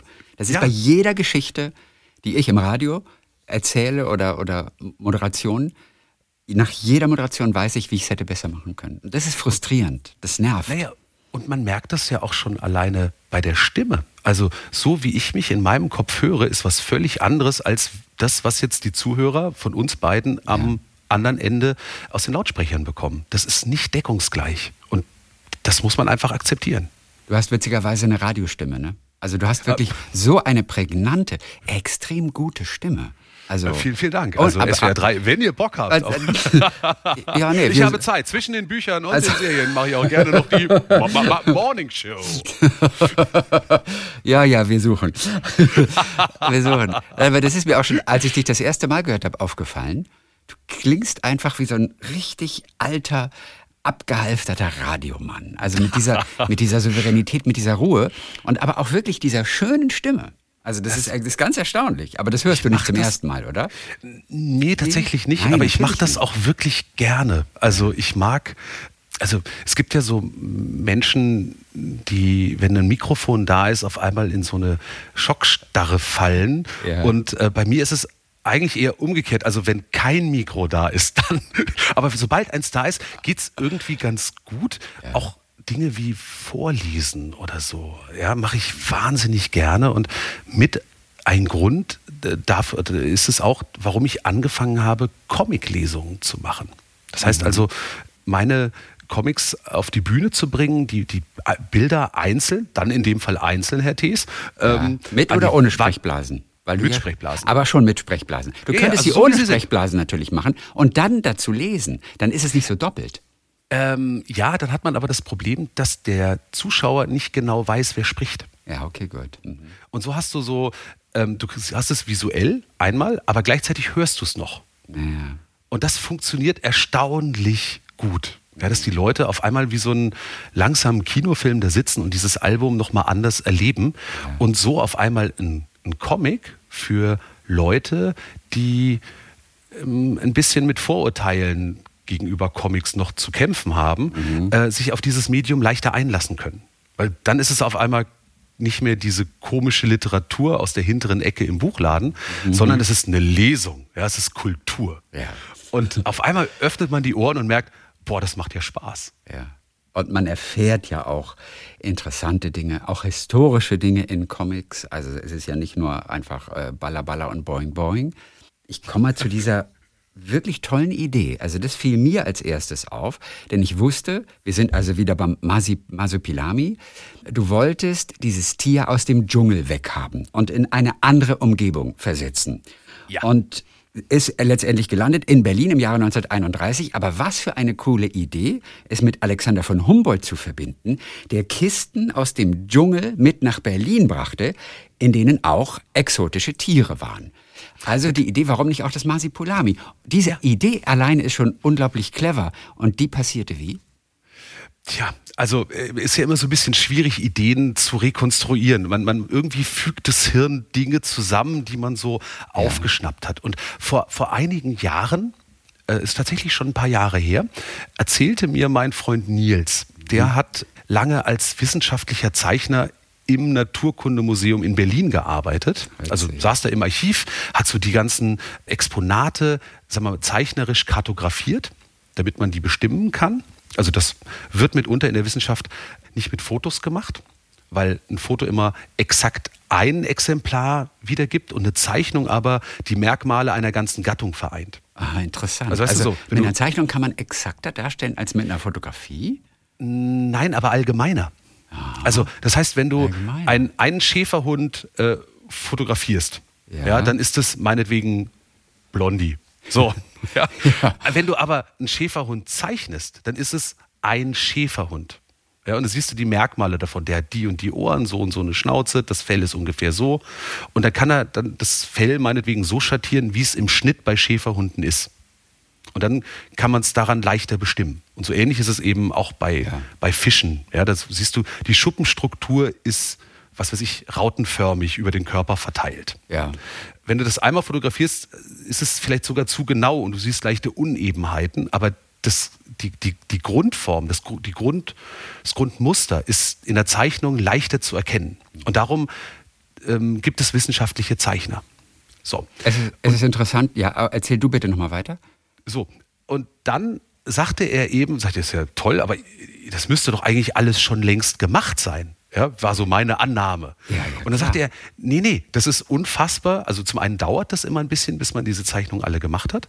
Zum zweiten brauchst, müssen dann auch die, die Exponate unter einer bestimmten Atmosphäre geöffnet werden. Also da ist man auch ein bisschen vorsichtig, dass die eben keinen Schaden okay, nehmen. Was und so Luftfeuchtigkeit also, und Licht und sowas angeht. Ne? Genau, das mhm. ist nicht ganz unaufwendig. Und er sagte, das ist einfach unfassbar viel. Du glaubst es nicht. Bei uns stehen immer noch Sachen von Alexander von Humboldt, die bis heute nicht ausgewertet sind. Aber das kann ja nicht sein. Denkt man. Denkt man. Und wir reden von, was weiß ich, 1880 oder, oder, oder, oder wann? Nee, wann wir, wir, reden, wir reden von 1802. Wir reden von 1803. Anfang also, 19. Jahrhundert. Genau, also genau. beziehungsweise das sind da, wo er die großen Reisen gemacht hat. Ich wusste natürlich nicht genau, welche Dinge äh, da nicht ausgewertet sind. Ja, aber diese, diese, diese Erzählung blieb bei mir hängen. Ja, dass ich dachte, wie, wie cool. Ja. So, und dann, als eben die Idee kam, ein Masupilami-Band zu machen, dachte ich eben irgendwie, also ich, wie ist denn so ein Link? Weißt du, wie könnte man so eine Geschichte irgendwie bauen? Und dann habe ich überlegt, wer war denn eigentlich in Südamerika? Wer, war, wer, wer ist denn dahin? Ja, also jetzt nicht die spanischen Eroberer, sondern wir waren ja. als Wissenschaftler da. Ja, ja, ja. Und dann kam ich irgendwann, da war Humboldt ja, dann fiel mir wieder Alexander von Humboldt ein und dann fiel mir diese Geschichte wieder ein. Und da dachte ich, ach, der war doch da. Und dann fing ich an zu lesen, wo war denn der? Ja. Und dann guckte ich das, oh, oh, der hat ja wirklich, oh, da war er da, ist auf den Chimborazo hochgeklettert, ist durch den Urwald, ist fast verreckt da, hat irgendwie Zeug eingesammelt, hat Kulturgegenstände mitgenommen und so weiter. Und da dachte ich, ach, wie cool. Ja, und dann das Masopilami, vielleicht, weil aus Südamerika, hat er mitgenommen, landet das in Berlin, da haben wir es in der Stadt. Ja, ja also so, so war irgendwie dieser recht verschlungene Ideenweg. Und das fand ich dann selber so toll, ja, dass das ähm, mir Freude gemacht hat, diese Geschichte zu entwickeln. Dieses ja. Was wäre wenn? Also dieses Masupilami aus der Fantasiewelt rauszuholen in unsere könnte das hier ex äh, sein mhm. und eben mit dieser Geschichte auch zu erzählen, warum man es nicht im Museum sieht. Also es lohnt sich, Freunde zu haben, weißt du? Immer mal wieder lohnt es sich. Immer wieder merkt Immer. man, ach, guck mal, ist doch gut, Freunde zu haben. Ich fand es nur interessant, dass du ausgerechnet den Schäferhund Blondie genannt hast. Den Schäferhund ja, von so Adolf Hitler. fand, ich sehr, fand ich sehr verdächtig jetzt. Es gibt, es gibt übrigens auch ein schönes Detail in diesem, in diesem Comic, das passt äh, zeitlich nicht ganz, aber ich wollte es trotzdem reinzeichnen. Ja. Nämlich, ich habe bei der Recherche nach äh, besonderen Exponaten ja. im Museum entdeckt, dass es wohl äh, Hitlers Krokodil gab. Also Hitler Wirklich? bekam ja 1944 ein ausgestopftes Krokodil geschenkt. Okay. Was, ähm, was auch eben in einem Museum steht, nicht in Berlin, sondern irgendwo in Süddeutschland. Und, aber dieses Krokodil, wenn es am Ende quasi vom Bösewicht gejagt wird, sitzt das Masopilami auf einem Krokodilschnabelkopf drauf. Und das ist das Vorbild Hitlers Krokodil. Sehr, sehr So Kleinigkeiten, sehr das mag ich dann ganz gerne. Sag mal, es gibt wirklich auch heute noch ungeöffnete Kisten von Alexander von Humboldt. Gibt's heute noch? Ja, be beziehungsweise es sind wohl keine Kisten, sondern es sind mehr diese ganzen Tagebücherunterlagen, weißt du, also Aber auch wo, das ist ähm, doch erstaunlich, dass sich nicht da Leute draufgestürzt haben in einer Belegschaft von Hunderten und sagen, lasst uns das alles schnell auswerten, dass man diese Ruhe Ja, ja, besitzt.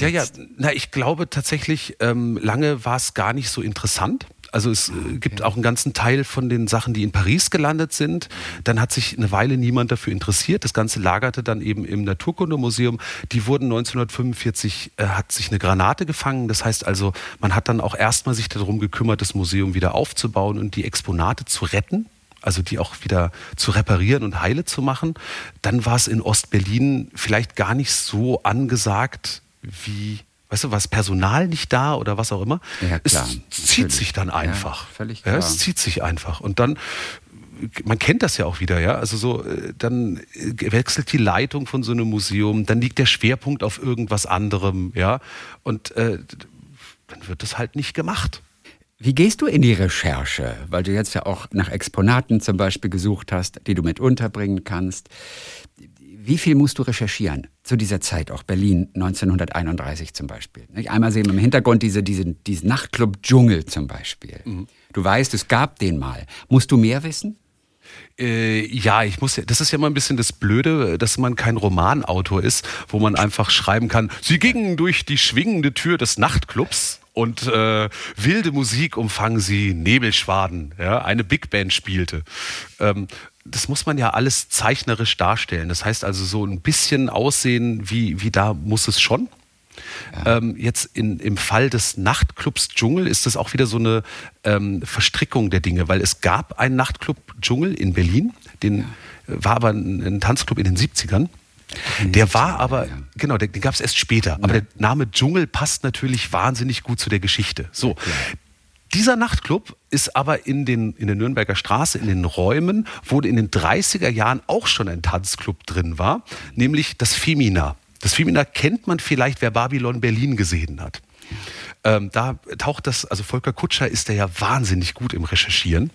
Ähm, der hat es aufgebaut und dazu habe ich dann Bildmaterial gefunden, von, also die äußere Fassade von diesem Tanzclub ist das Femina von damals, wo ich dann eben im selben, in derselben Typo aber Dschungel drüber geschrieben habe. Und so haben wir dann natürlich ein äh, äh, jahrzehnteübergreifendes Berlin-Ding da drin, was in die Geschichte ganz gut passt. Also so fummel ich mir das dann immer so ein bisschen zurecht, mit dem großen Vorteil, dass ich ja ähm, keine Dokumentation mache. Nein. Es muss auch nicht alles stimmen. Oder muss stimmen. Also auch biologisch gesehen. Irgendwann nee, gibt es den Di Dialog, alles, was sich nicht rasiert, bekommt Fell. Ja. Wo kam dieser Satz zum Beispiel? Hast du dir einfach nur ausgedacht? Das ist ja, nichts wirklich kennt, biologisches. Kennt man ja selber. Ja, also wenn man zu, zu, zu, lange das nicht macht, dann wächst da was. Ja. Ähm, nee, das, sind, das muss nicht stimmen. Andere Sätze also natürlich ist auch Humboldt eine Menge in den Mund gelegt. Auf der anderen Seite sind da auch eine Menge Zitate drin ja, die man dann so findet von ihm und die man dann wunderbar äh, einbaut. Also wie er zum Schluss sagt, äh, Bonpland sagt zu ihm, sollte man nicht mal langsam nach Hause? Und er sagt, ich habe keine Sehnsucht nach Berlin. Ist ein Satz aus seinem Tagebuch. Ja. ja? Äh, und sowas dann einzubauen, ist ganz hübsch. Das merkt man in dem Moment nicht, aber ich habe immer, mir ist immer wichtig, dass es sich... Ähm, dass es sich richtig anfühlt. Ja, du willst aber auch, ja. dass natürlich jemand das entdeckt. Also deinem Verlag oder auch, auch sage ich mal, dem Originalverlag in Belgien, ähm, den sagst du dann schon. Ist übrigens ein kleines Zitat von Humboldt, so eine kleine Referenz, damit die das, das zu schätzen wissen. Ne? lustigerweise, das, das habe ich dir gerade zum allerersten Mal erzählt. Das weiß, okay. das weiß noch niemand. Aber äh, es ist so unter auch meinen Lesern bekannt, dass solche Dinge drin sind, also dass ich gerne Sachen verstecke. Ähm, ich kann mir auch durchaus vorstellen, dass das ein Teil der Lesefreude dieser Bücher ausmacht, dass man sie eben ein, ein zweites Mal angucken kann und mhm. dann noch irgendwelche Kleinigkeiten findet. Ja. Es führt leider aber auch dazu, dass man auf einmal sehr gewiefte Leser hat, ähm, die Dinge interpretieren, die man selber, wo man selber nicht dran gedacht hat. Ja. Also mein Lieblingsbeispiel ist, ich habe ja so einen Münchhausen-Comic ja. gemacht. Ja, der spielt dann, äh, startet irgendwie in, in England, Münchhausen landet ne, vom Mond, kommt er runter auf den Buckingham Palast. Wir sind irgendwie im Jahr äh, 1938, glaube ich. Ja? Und ähm, der König ist im Palast, was man an der Fahne sieht. Ja, die Fahne ist gehisst, das bedeutet, der ja, König genau. ist im Palast. So. Und dann bei einer Lesung stand hinterher es Nacht, also man sieht den Mond darüber, Mondsterne und so weiter. Bei der Lesung stand einer auf und sagte, er hätte eine Anmerkung. Und zwar folgendes. Im ersten Bild sei der Palast zu sehen. Äh, Fahne oben, das heißt, der König ist da. In dem Jahr war der König aber nur in der und der Zeit da, weil er die meiste Zeit auf dem Da und da verbracht hat. Mhm. Das heißt, wenn wir aber uns in der Zeit befinden, kann das keine Mondsichel sein, sondern das muss ein Vollmond sein oder Dreiviertelmond, ähm, weil es die falsche Zeit ist. Und wir hätten es aber so gezeigt. Und da ich gedacht, wie geil ist das denn bitte? Ja. oh, das ist mega. Ach, Super. Das ist mega.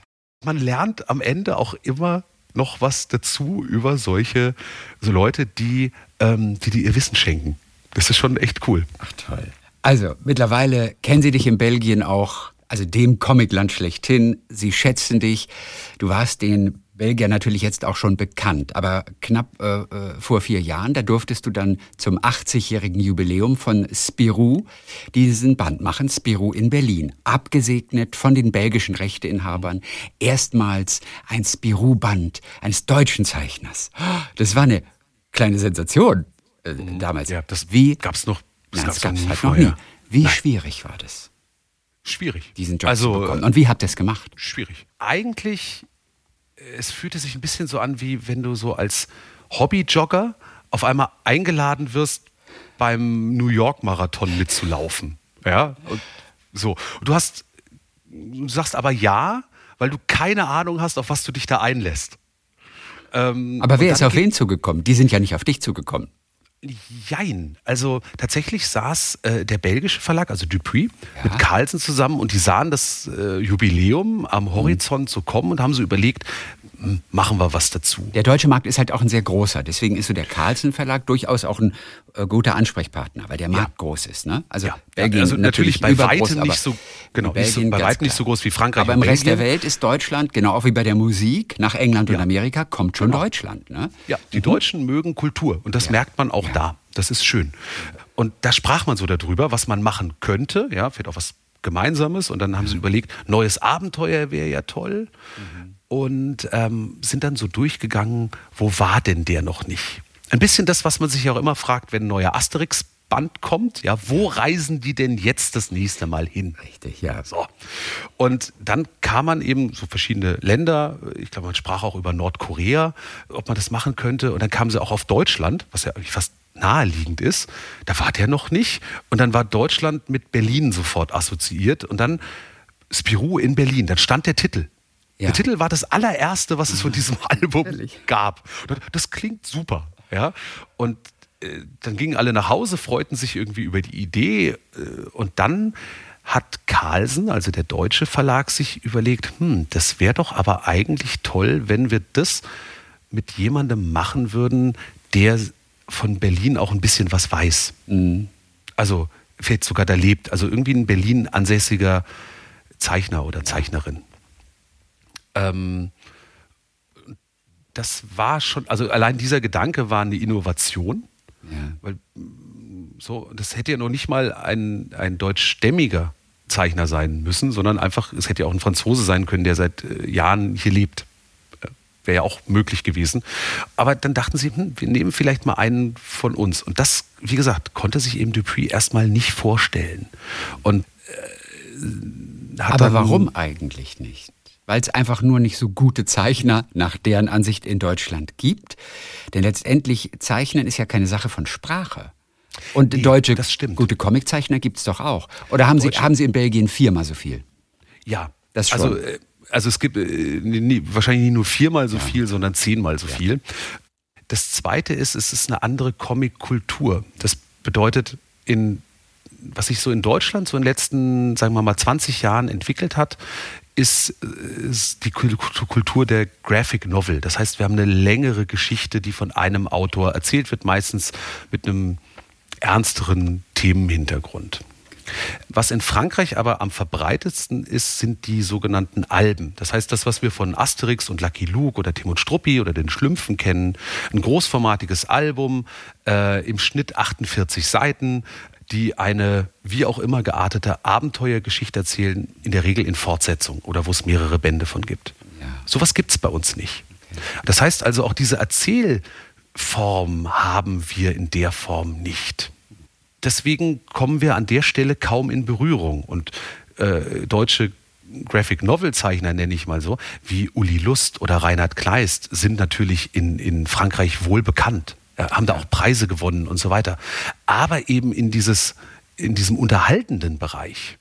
Ja, also äh, das, das gibt es nicht. Da gibt es keinen kein Import ja, also mhm. in Frankreich aus Deutschland. Das ist nicht möglich. Ich glaube, der, äh, nicht mal Ralf König, der zwar sehr unterhaltsam und sehr komisch ist, ist aber auch lauter Einzelbände, die als dickes Buch veröffentlicht werden. Ja, mhm. Auch das ist kein, kein, keine Albenform. Deswegen, man, man, man denkt nicht, dass wir das können.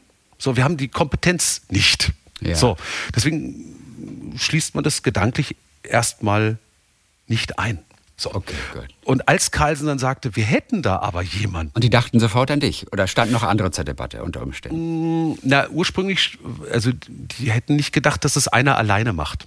Die ah. dachten, also die wussten schon, dass ich Spirou auch gut finde. Die wissen auch, dass ich schreiben kann und auch einen gewissen Humor mitbringe, äh, der da einfließen kann. Und dachten, dass ich da vielleicht äh, zumindest erstmal als Autor tätig sein könnte so ein Projekt wäre natürlich auch mit einem Team leichter zu stemmen, ne, weil dann sich das auf mehrere Schultern verteilt. Und dann fragten, war der erste Anruf tatsächlich wohl bei mir und fragten Flixi, hast du Bock, das zu machen? Und ich dachte erst, ich höre nicht richtig. Ja, natürlich habe ich Bock, das zu machen. Ja, sicher, klar, mache ich, kein Problem. Was schreiben? Ja, ja, das schreibe ich dir, kein Problem. Und das ist immer so, äh, das das ist das mache ich oft, dass ich, wenn ich sowas höre, sage ich, ja, ja, schreibe ich dir kein Problem, weil ich immer denke, das geht dann schnell.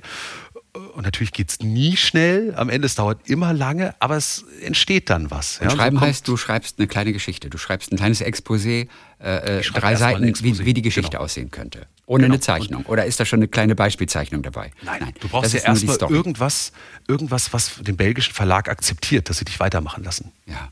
ja du brauchst erstmal eine Grundidee, die überzeugt. Ja. Ja, und ja, wir sehen Geschichten oft natürlich zweitrangig. Ne? Also äh, Comic-Betrachter denken zuerst mal nur an diese irren Zeichnungen. Ja. Diese Geschichte kommt für uns immer als zweites, aber erst mit einer guten Geschichte wird ein Comic natürlich auch gut. Das ist völlig klar. Na, es gibt auch welche, die sehen einfach nur großartig aus. Ja, aber es ist wie mit Schauspielern. Da gibt es auch einige, die sehen einfach nur großartig aus. Aber es ist schon schöner, wenn die was können. Ja. ja, ähm, so. Das heißt also, ich habe dann mich hingesetzt und eine Geschichte geschrieben und beim Schreiben merkte ich so, oh, das wäre schon toll. Und auch da wieder ein Freund von mir sagte irgendwann, er sagte, ah, hm, ich würde das, ich bin am überlegen, soll ich das irgendwie auch vielleicht zeichnen? Und er sagte, ja sicher, wie? Das ist dir nicht klar? Natürlich also, zeichnest du das selber. Ja? Und dachte ich, was meinst du? Ja, sicher, komm, setz dich hin, mach das. Aber das wird so lange dauern. Egal. Du gibst doch den Fame auch nicht ab. Du denkst dir eine geile Geschichte aus, ja, und am Ende, nein, zeichne das, du kannst es. Ja, und dann habe ich dann angefangen, die Zeichnung zu machen und das so entwickelt. Ja, und, aber jeder Schritt musste von den Franzosen bzw. Belgiern abgesegnet werden. Okay. Das heißt, der Erst, der erste Schritt, Schritt, war die Geschichte. Die, was war ja. der zweite Schritt? Ähm, na, erste, dann ein grobes Storyboard zu machen, dann ja. ein Textbuch zu machen, eine überarbeitete Version vom Textbuch zu machen, äh, die Skizzen der Geschichte zu machen, die Tusche zu machen. Und selbst bis dahin war nicht klar, also war jederzeit noch die Option drin, so war es auch festgelegt, ja. dass sie einen Rückzieher machen können. Oh mein Gott, das wäre auch okay. Also ah, gut, es ja, gab einen also, Vorschuss. Also du hast jetzt, ja, nicht, hättest das wäre nicht umsonst gewesen. Können, aber das, ja, darum geht es nicht. Du machst sowas nicht wegen der Kohle. So viel ist das nicht. Und was ja? musstest du ändern? Was wollten die anders haben? Womit waren sie nicht hm. glücklich? Relativ wenig. Also auch da wieder im allerersten Entwurf war der Schwerpunkt in der Geschichte zu sehr bei Fantasio, okay, also der Nebenfigur, nicht bei Spirou. Und die sagten, es ist ein Spirou-Album, also das muss die Hauptfigur sein. Ja. Und ähm, dass der dann über weite Teile des, äh, der Geschichte einfach nur äh, gefangen im Kerker sitzt und nichts macht, geht nicht. Ja, also der, der sollte dann im Stasi-Knast sitzen. Das war so die Idee und äh, Fantasio haut ihn dann raus. Und es, es, wurde dann am Ende natürlich umgekehrt. Ja, also so Spirou ja. ist, es ist eigentlich logisch, wenn man es Eigentlich ist es wirklich ist es logisch, logisch, aber wirklich. Aber da merkst du an solchen Stellen eben, dass wir tatsächlich so eine Erfahrung, solche Geschichten zu machen, nicht haben. Ja, ja. Und gleichzeitig ist es auch die große Chance, weil dabei eben Geschichten rauskommen, die anders sind, ähm, der routinierte franco-belgische Comicautor das schreiben würde. Das ist, also das, was am Anfang Makel war, ist inzwischen, wie soll ich sagen, Alleinstellungsmerkmal. Ich würde noch mal gerne zurückspringen in die ganz frühe Phase. Dein autobiografisches Ding, das du als Diplomarbeit gemacht hast. Gibt es auch, glaube ich, nirgendwo mehr zu kaufen, ist auch vergriffen. Das hieß einfach Held. Äh, hast auch Höchstnote bekommen an der Hochschule für Bildende Künste in Saarbrücken. Du hast deine eigene Autobiografie quasi da gezeichnet, aber nicht nur die Vergangenheit, sondern auch Gegenwart und sogar die Zukunft. Also die Kinder, die gab es damals noch nicht, ja, aber du wusstest, dass sie kommen. Also cool, du hast ja alles gezeichnet und wusstest, irgendwann kommt es auf jeden Fall. Wirklich von der Geburt bis zum Tod sogar. Du weißt also schon, wie du stirbst? Ja. Und wie? Äh, das ist ein relativ friedliches Einschlafen, allerdings mit recht später Erkenntnis über das Leben. Okay, wie du es besser hättest zeichnen können. Ja, ja, ja, ja. Also so was, was so der Sinn von dem Ganzen ist. Okay, aber du wirst Ich alt hoffe- auf jeden Fall. Ja, ja, aber lustigerweise, das habe ich mal geträumt. Also ich habe tatsächlich mal geträumt, dass ich 88 Jahre alt werde. Ja. Und das habe ich dann als Grundlage für diese Geschichte genommen. Also Herrlich. dachte ich, das ist fair. 88 ist fair. Also kann man, kann man kann- wirklich, kann kann man eine Menge draus machen aus der Zeit. Nein, nein, nein. Aber ähm, das war so eine, so in der Anfangsphase, wo ich wahnsinnig unsicher war im, im, im Leben, was ich so machen soll, ja, wie es auch weitergehen soll. Und ich ähm, zu der Zeit auch gerne so Biografien gelesen habe, Ja. ja von anderen, mh, ja, also hauptsächlich kreativen Menschen. Und ähm, mir fiel dann irgendwann auf, dass das so erleichternd ist in dieser Biografie, dass so gegen Ende alles Sinn ergibt. Ja, also wo man weiß, ah, der hat damals das gemacht und das wurde dann später zu dem. Ja, oder äh, am Anfang hat er, keine Ahnung, den Menschen kennengelernt und der wurde dann am Ende sein Manager oder was auch immer, ja, oder äh, er hat sich mit dem zerstritten, aber dann am Ende, ja, wurde es doch wieder gut oder was auch immer, ja. Und Ja. das fand ich irrsinnig beruhigend. Äh, Natürlich war mir klar, dass die im Nachhinein geschrieben wurden von anderen, also dass derjenige, der das erlebt hat, natürlich nie gesehen hat. Aber ich habe mir so ein Buch gewünscht. Ich hätte gerne, weißt du, so, so meine eigene Biografie, wo ich ans Ende blättern kann, sehe, das wird alles gut. Das bedeutet, ich brauche jetzt weniger Angst haben, auch wenn es vielleicht gar nicht so dolle gerade läuft. Und du hast auch gezeichnet, natürlich, wie du deine Diplomarbeit präsentierst. War es denn, war's Das- denn auch am Ende genauso, wie du es gezeichnet hattest? Also, Das war natürlich schon ein bisschen frech, ja, dass aber- ich da meine Professoren reingezeichnet habe, die gesagt haben, oh, das ist aber ganz ordentlich, was der junge Mann da macht.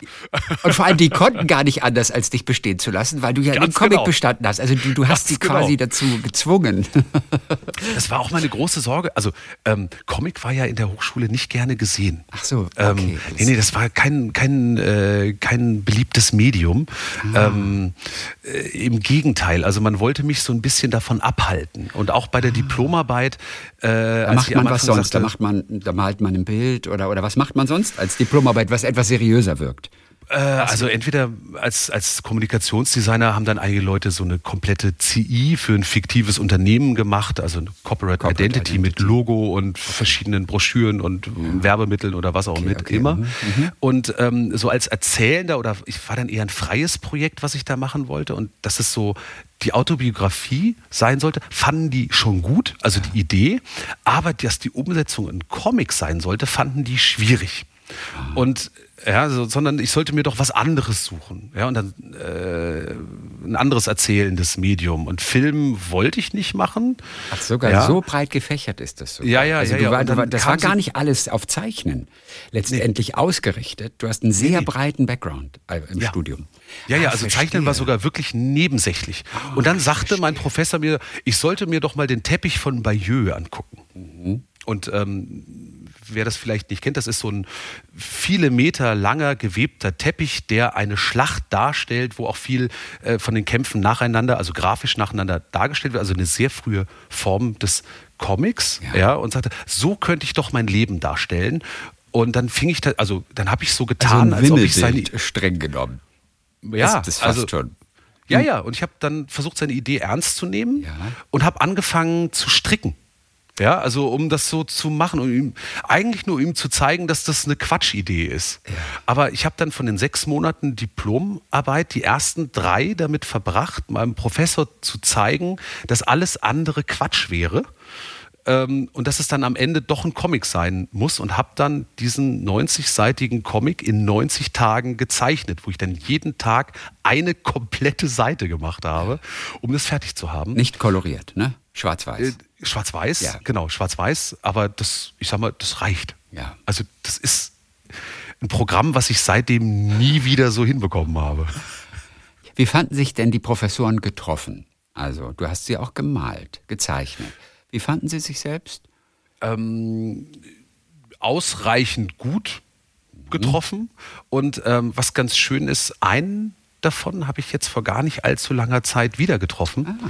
Und das war sehr schön, weil er, weil er auf einmal sehr, wie soll ich sagen, ähm, sehr anerkennend sah, was ich seitdem alles so gemacht habe, wie der Weg gegangen ist und auch dann auf einmal wertschätzen konnte, wie wichtig mir dieses Medium ist, das Medium Comic, mhm.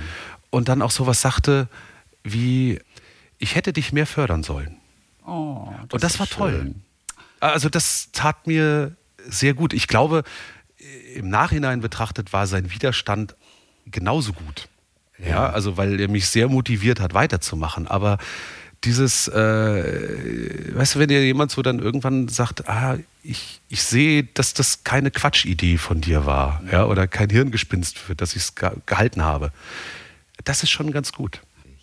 Und du hast ja in Held, also ich habe es jetzt nicht gelesen, weil es gibt es ja auch nicht mehr. Aber du hast ja fleißig aus deinem Leben geplaudert, da. Deine Ex-Freundin taucht auch auf, deine, deine Eltern. Ja, ja. Äh, was haben die jeweils gesagt? über das, was Sie da gelesen haben? Äh, das, also gerade, gerade meine Mutter kommt ja nicht so wahnsinnig gut bei weg.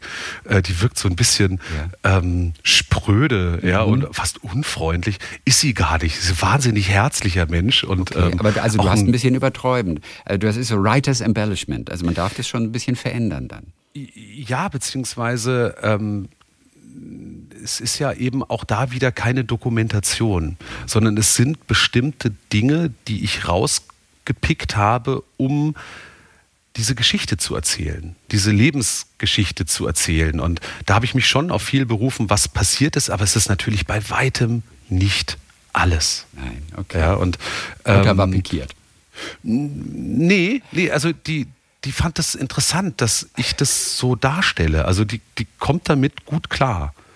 Ähm, aber ich glaube, äh, also das, das hat, löst dann auch bei, also sowas kann ja auch bei jemandem auslösen, ähm, so wie werde ich wahrgenommen, ja, oder ähm, wie hat er mich wahrgenommen? Und ähm, dann zu merken, dass die Teile eben vielleicht, die man selber gar nicht so wichtig fand oder gar nicht so groß fand, für den anderen vielleicht doch größer oder auch ähm, vielleicht sogar schmerzhafter waren, als man selber das vermutet hat, ist ja eigentlich eine großartige Erkenntnis. Okay. Eigentlich wäre das total toll. Also ich habe mir dann immer gewünscht, dass alle meine Freunde solche Comics machen würden über ihr Leben, damit ich sie a besser verstehe und auch vielleicht mitbekomme, ähm, wie sie mich wahrnehmen oder weißt du, wir darüber ins Gespräch kommen. Ich ja. bin über diesen Comic mit sehr vielen nahen Menschen sehr gut ins Gespräch gekommen und das Weil die toll. auch Dinge über sich vielleicht auch erfahren haben, wie, ja. wie deine Eltern, die sie noch gar nicht wussten oder die ihnen genau. gar nicht klar waren. Was, genau. was war das denn zum Beispiel bei, dein, bei, deiner, bei deinen Eltern? Äh, vielleicht gibt es eine Szene, an die du gerade denkst, die deine Eltern so gar nicht bewusst einfach wahrgenommen hatten im echten Leben, aber erst nach also, Lesen des Comics einfach da erkannt haben. Ja, also zum einen war ein Ding, Jetzt plaudere ich wirklich aus dem Nähkästchen. Ja, Aber es ist ja in dem Buch auch durchaus drin. Ja. Es gibt eine Figur, also einen, den großen Bruder, der ist wie so ein Geist, ja, der mir, der mir äh, erscheint in dieser Geschichte. Und das ist wie so ein unsichtbarer Freund in meiner Kindheit gewesen. So, und ich habe den so genannt und äh, auch in dem ich habe den immer so als, als eine Art Bruder empfunden. So, ich habe das nicht ähm, irgendwie bewusst gemacht. Ich habe das auch meinen Eltern nie so erzählt. Ja, also so, das war mein Ding. Ja. In der Geschichte habe ich es aber reingebaut und daraufhin erzählte mir meine Mutter, dass sie ähm, vor mir eine Fehlgeburt hatte. Also, dass es diesen Bruder gab. Das war auch ein Junge.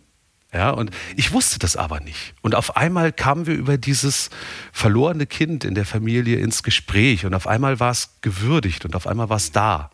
Ja, und das, das fand ich so irre, weil das einerseits dieses eigene Gespür dafür da ist, ja, und das, wenn man sich traut, sowas anzusprechen, dass es auf einmal auch in der Familie was auslösen kann und auch zu so einer Art Verbindung oder vielleicht sogar, wenn man möchte, Heilung führen kann. Ja, also so, man hat auf einmal was, was Gemeinsames, was man in dem Fall äh, einerseits betrauert und andererseits sich daran erfreut und die, die, die Stärke, die da auch drin liegt, auch, auch spüren, spürt. Mhm. Ja, so. Das also, ist, das ist Held. Das ist Held. Ein ganz, ganz schönes Projekt. Wollt ihr das nicht nochmal wieder auflegen so?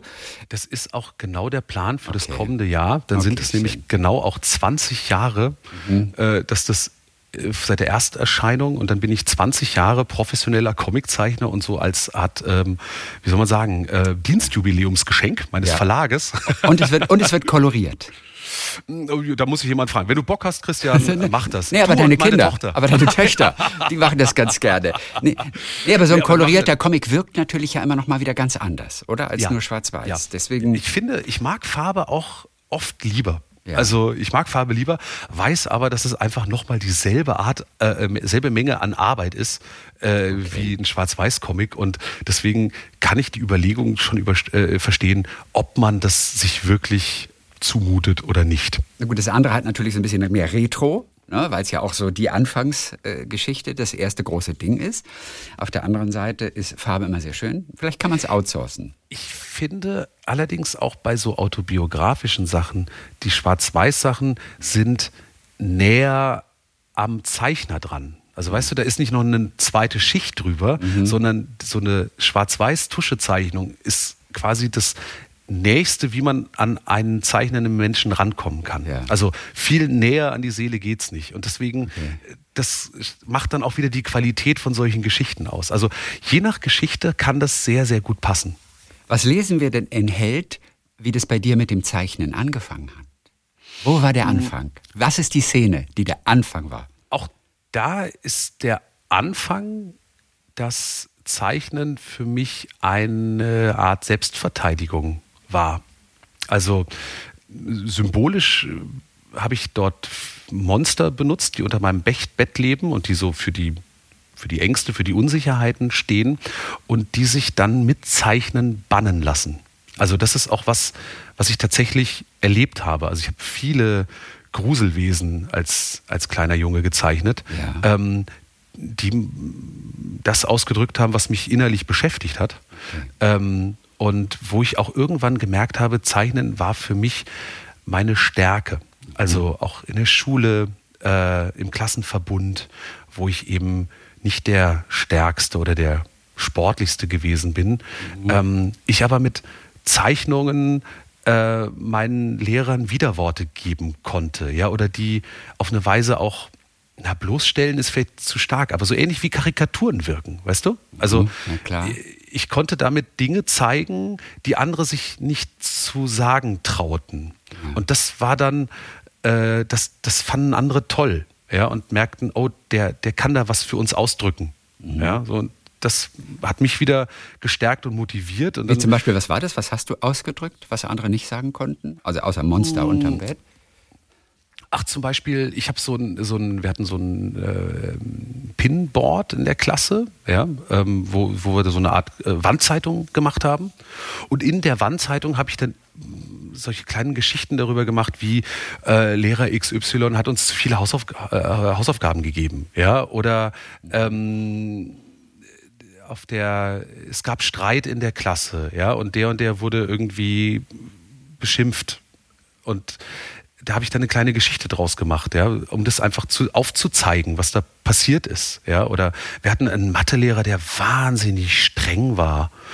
Und den habe ich dann immer auch als so, so kleinen Drachen dargestellt, ja. Und der dann immer so Feuer spuckte und die Schüler saßen dann mit versenkten Köpfen da, ja. Also ja, ja, ja. natürlich auch übertrieben, aber da merken die, ah, genau, genau so fühlen wir uns, ja. Also dieses, dieses Ding, was Leuten ja manchmal gut tut, wenn jemand da ist, der das ausdrücken kann. Mhm. Das war jetzt alles nicht literarisch hochwertig oder so, aber du merkst als, als Machender, das, ähm, das löst was aus. Ja, du hast so eine, du merkst so eine, wie sagt man so schön, Selbstwirksamkeit. Und das hat bei mir mit der Kunst beziehungsweise mit der Zeichnerei recht früh funktioniert und mich dann eben auch motiviert, immer weiterzumachen. Und die Liebe zu Comics kam natürlich durch Yps, äh, Yps ne? durchs Yps-Heft. Auch. Wie bei allen in dem Alter. Die, die waren großartig und es war allerdings auch eine der wenigen Dinge, die am, äh, am, am Kiosk, der auf dem Schulweg lag, an, an Comics zu kaufen war.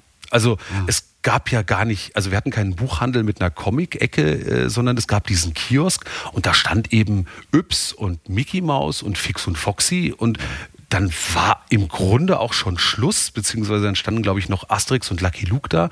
Die waren aber zu teuer, um sich die leisten Richtig. zu können. Ja. ja. Und im Kern hat man sich dann wie bei anderen Sachen, also wie bei Beatles oder Stones oder Ärzte oder Hosen, auch entschieden, ob man Yps oder Mickey Mouse ist. Ja, und dann war man in der Klasse auch bei dem Team mit dabei. Und ich war natürlich Yps. Ist ja klar. Haben deine Eltern dir die Hefte gekauft und spendiert oder musstest du die von deinem Taschengeld kaufen? Taschengeld. Taschengeld. Die okay. mussten vom Taschengeld gekauft werden. Kam ja zum Glück nur alle zwei Wochen dann, ne? Ja, ja, genau. Und dafür reichte es dann auch gerade so. Und haben deine Uhrzeitkrebse überlebt? Natürlich nicht. Also, ich, ich, weiß glaube, gar nicht, ich kann es mich gar nicht mehr erinnern. Ich weiß nur, ich hatte mal Chloroform, um irgendwas unterm Mikroskop zu untersuchen. Und einer meiner Freunde hat dann, und da waren diese, diese Krebse da, dabei aus dem Yps-Heft, und hat dann so einen Tropfen Chloroform ins Wasser gemacht. Und daraufhin waren die alle tot. Und ich wusste ja. erst gar nicht warum, bis er dann gestanden hat, er hat einen Tropfen Chloroform da reingemacht. Ja, ja. Also die sind, nee, die sind bei mir verhungert, weil ich mir dann das darauffolgende Heft mit dem Futter nicht leisten konnte. Entweder hatte ich nicht genügend Taschengeld äh, oder ich habe es für was anderes verballert und das ja. Da waren meine Eltern ohne Gnade. Die haben, die haben diese existenzielle Situation natürlich überhaupt nicht begriffen. Ja? Und dann sind die, da sind die, äh, sind die traurig gestorben. Ja, die, das, da war ich auch wirklich traurig, weil die schlüpften. Also wir haben das später jetzt mit meinen Kindern nochmal versucht und das schlüpften die nicht so richtig. Oder ja so, Ey, wie diese Viecher die Uhrzeit überlebt haben, ich glaub's ja nicht so richtig. Äh, und daneben waren vor allem die Detektivrequisiten, die waren die tollen Sachen. Ne? Irgendwie so ein das, äh, kleines ja, Spiegelteleskop, da kommt man über die Balkonkante einfach um die Ecke gucken und äh, ja, also und die Detektivsachen. Groß, großartig der Heißluftballon. Also im Grunde diese, nee, da war so eine riesige schwarze Mülltüte dabei. Die hast du aufgepustet und im Sommer wurde die durch die Wärme dann warm und stieg auf. Ja. ja. und das passierte auch wirklich. Es war dann, die hatte so eine Länge von ungefähr drei Metern. Er stieg dann auf. Wir hatten aber vergessen, eine Schnur dran zu machen. Das heißt, das Ding flog über das ganze Dorf. Wir sind die Straßen hinterhergerannt in der Hoffnung, dass es irgendwann runterkam. Ja. Und pass auf, in unserem Dorf gab es genau einen Häuserblock, der an die Neubauten, ja, die äh, Hochhäuser waren. Also Hochhäuser hießen in dem Hort, ich glaube, drei oder vier Stockwerke. Ja, also höher als alle ja. Einfamilienhäuser drumherum und oder, oder, Bauernhäuser, die da waren. Und da landet der dann oben drauf, sodass wir dann äh, Pingelmännchen bei allen Leuten gemacht haben, um die Tür aufzumachen, bis uns irgendjemand über den Balkon auf diesen Dach hat klettern lassen, was wir diesen verdammten Ballon retten mussten. Und der hing dann in der Antenne. aber ihr habt ihn wiederbekommen. Ja, wir haben ihn wiederbekommen. Das war ein Abenteuer. Aber wir haben natürlich, dass wir auf das Dach geklettert sind, das gab richtig Ärger. Wie wir auch in dem Comic Held dann sehen. Ja, ja, das sind, das sind genau solche Geschichten halt drin. Also es ist ganz interessant. Ich meine, da gibt es ja heute äh, ähm, einen Haufen Leute, die ihre äh, Kindheitserinnerungen so verarbeitet haben. Das äh, ist, ist ja auch wirklich ein wunderbarer Ansatz, um so anzufangen zu schreiben. Ja, oder erstmal so anzufangen, eigene Geschichten zu machen, weil ja, das, was man selber erlebt hat, weiß man ja, dass das niemand anders erlebt hat und so ist es halt immer eine originelle Geschichte. Ja. Das funktioniert dann schon. Also dann bist du ja immer irgendwann professioneller geworden. André Franquin, der ja auch die Spirou-Comics dann über viele Jahre gemalt hat, das Marci, Ma, dieser blöde Name, Masupilami, war natürlich ein großes Vorbild für dich. Und wie das über Vorbildern ist, versucht man sie am Anfang zu kopieren. Hat aber nicht geklappt bei dir. Nee. Irgendwie eine Mission Impossible, ne? Na, das ist auch ja wahnsinnig schwer. Also du versuchst dann ja so als, keine Ahnung, 10, 11-Jähriger, ja, einen Strich nachzumachen, den jemand sich über 20, 30 Jahre drauf geschafft hat. Und man darf ja nicht vergessen, dass äh, so die klassischen Zeichner, damit es auch schnell ging, mit Pinsel gezeichnet haben. Also mit Tuschefässchen und Pinsel. Ah. Und dafür brauchst du also wenn du das mal auch nur in Ansätzen versuchst nachzumachen, du brauchst so eine unglaublich ruhige, routinierte Hand, um das hinzubekommen. Okay. Also das kriegt man natürlich nicht hin. Okay, und manches muss auch schnell gezeichnet werden. Ne? Also, ja. also manches kann man auch, glaube ich, gar nicht so langsam zeichnen. Und weil du von einem Strich sprichst, das sind ja manchmal ganz schnelle, kurze Bewegungen, die man anders ja. gar nicht machen kann. Ja, ja. Also und gerade mit dem Pinsel, der, der, der, der, siehst du jedes Zögern, du siehst jeden Moment des Innehaltens und dann ist die Zeichnung eigentlich schon hin.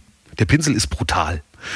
Wenn man es kann, ist es grandios. Es ist, weil es hat eine Leichtigkeit, es hat eine Eleganz, die wunderschön ist. Es hat auch ein, auch ein Arbeitstempo, sodass man wirklich diese Seiten schafft. Ja, also, dass man diese Menge an Zeichnungen auch echt schafft.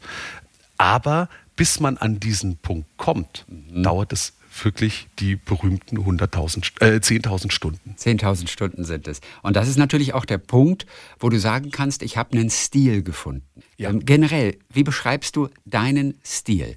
Was ist typisch für dich? Woran erkennt man einen Comic von dir, außer an den, an den eckigen Nasen? Äh, am liebsten, wenn man dich lässt.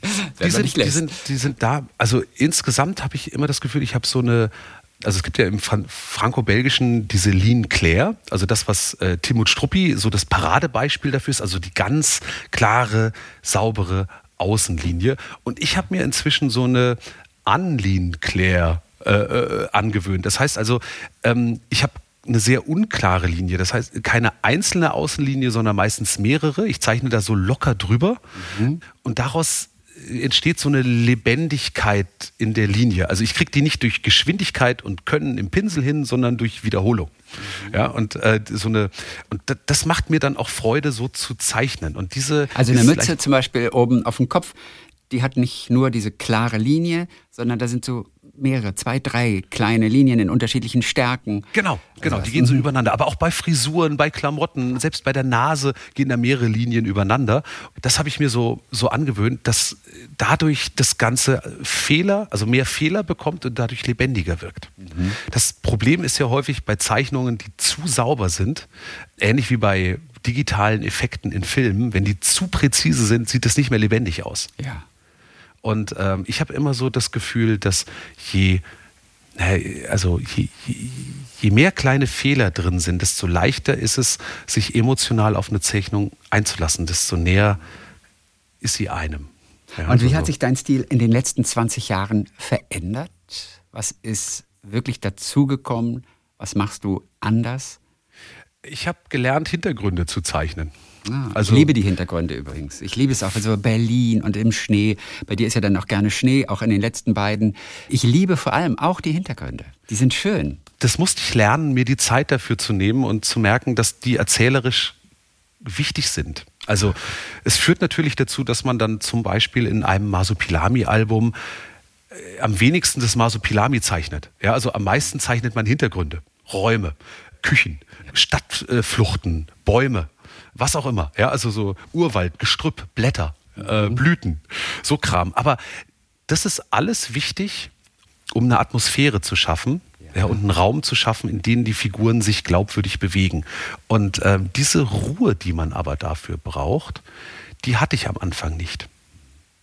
Das musste schneller gehen. Und was auch noch dazu kommt, ich war am Anfang natürlich auch deutlich ungeübter im Figurenzeichnen. Das heißt, wenn ich die Figur schon hinbekommen habe, die einigermaßen den Gesichtsausdruck hatte, den ich zeichnen wollte, hatte ich dann Sorge, dass ich es mir dann mit dem Hintergrund versaue, weil da war ich ja genauso ungeübt. Ja, und dann habe ich halt erstmal die Figuren gemacht und so nach und nach kamen dann Hintergründe dazu, bis es dann sich so zu einem, zu einem Ganzen entwickelt.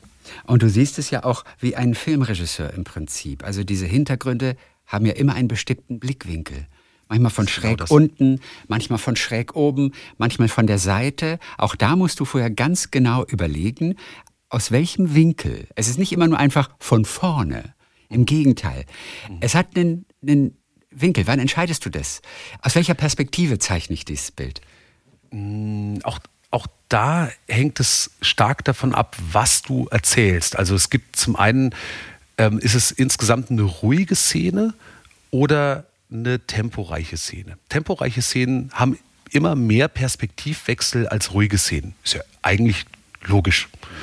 Ähm, das zweite ist, du musst ja das Auge über die Seite führen, also von Bild zu Bild springen. Und das muss für den Betrachter einen Sinn ergeben. Also wir haben ja in Europa eine Lesrichtung von links nach rechts. Das heißt also auch, wenn ich eine Figur in einen Raum reinkommen lassen möchte, läuft die natürlich idealerweise von links durch die Tür nach rechts ins Bild. Okay. So, das muss ich dann mitdenken, wo bin ich gerade auf der Seite? Ja, oder was will ich auch darstellen? Und äh, wenn es schnell sein soll, selbe Richtung. Wenn es langsam laufen soll, mache ich es andersrum. Dann ist immer die Überlegung, läuft es, also ja, läuft die Figur hin und dann auf derselben Seite wieder zurück. Ja, dann darf ich dazwischen keinen Achssprung haben. Das heißt also, ich darf den Raum nicht einmal drehen, weil es sonst aussieht wie zweimal hinlaufen. Mhm. Und so weiter. Also das sind ein Haufen Kleinigkeiten, was vielleicht so ungefähr illustriert, warum ich am Anfang gesagt habe, ich lasse das weg. Ja. Und ich kann das auch jedem empfehlen. Lasst es erstmal weg. Ja, kümmert euch um die Figuren, organisiert dir, dass die Sprechblasen an den richtigen Stellen sitzen und dann so nach und nach kommen die Räume dazu. Und ob das kleine Mädchen zum Beispiel links steht oder rechts von Marci Pulami, macht einen Unterschied? Ja, oder Zufall? Das schon. Nein. Nee, nee, nee, das hängt dann auch wiederum mit den, wer spricht gerade, also wie läuft der Dialog. Ja, wer zuerst ähm, spricht, steht, steht natürlich links. Genau. Oder ich muss es äh, eine Perspektive so wählen, dass es rechts stehen kann, aber die Perspektive vielleicht von schräg oben gewählt ist, dass die trotzdem ne, die Sprechblase an der passenden Stelle sein, dass ich die zuerst lese. Ja. So. Und das muss alles wirklich genau organisiert sein. Das ist so, man sieht die Seite am Ende, es funktioniert und denkt so, ja, genau so muss es sein. Aber wie gesagt, es ist alles gemacht.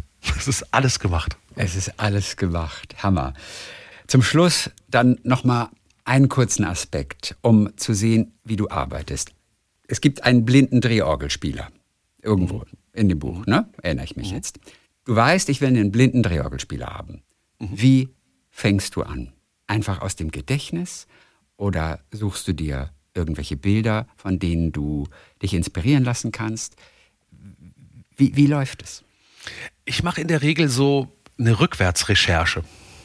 Also das heißt, ich zeichne als allererstes mal eine Version von der Figur, wie ich sie mir vorstelle. Also aus dem Kopf. Aus dem Kopf. Du meinst die ja. Drehorgel aus dem Kopf. Ich wüsste jetzt schon gar nicht, wie ich eine Drehorgel malen soll. Ich auch nicht. Nee. Ja, aber im Kern weiß man, das ist oben so ein Kasten, ja, ja.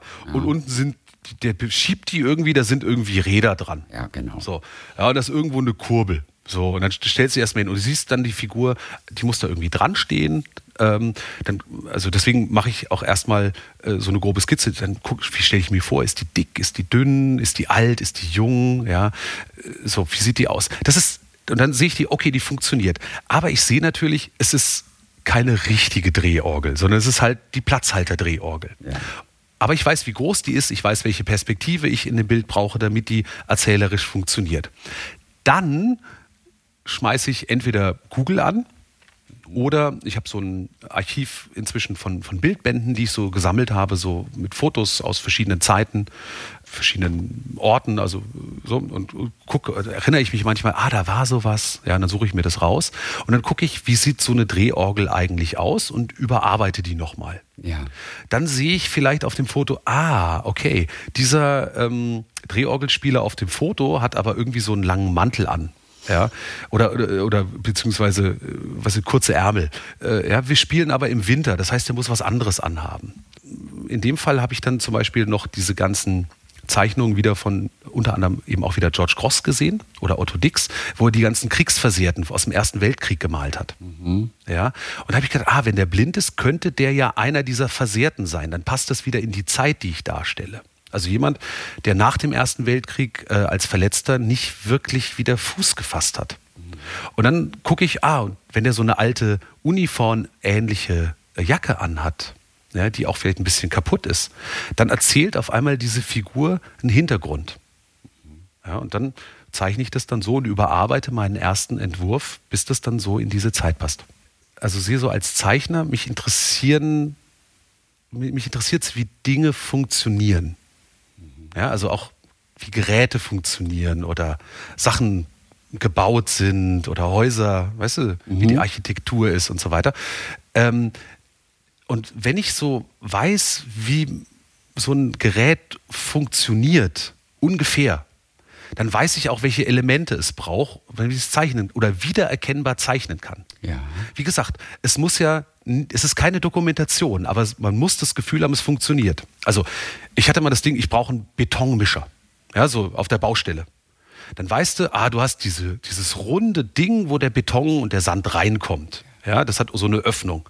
Das ist irgendwie festgemacht, das kannst du so kippen, damit der rauskommt. Das hängt an so einem Motor, das ist so ein Motorblock drüber und unten ist so ein Gestell, da sind zwei Räder, damit man das schieben kann. Ja.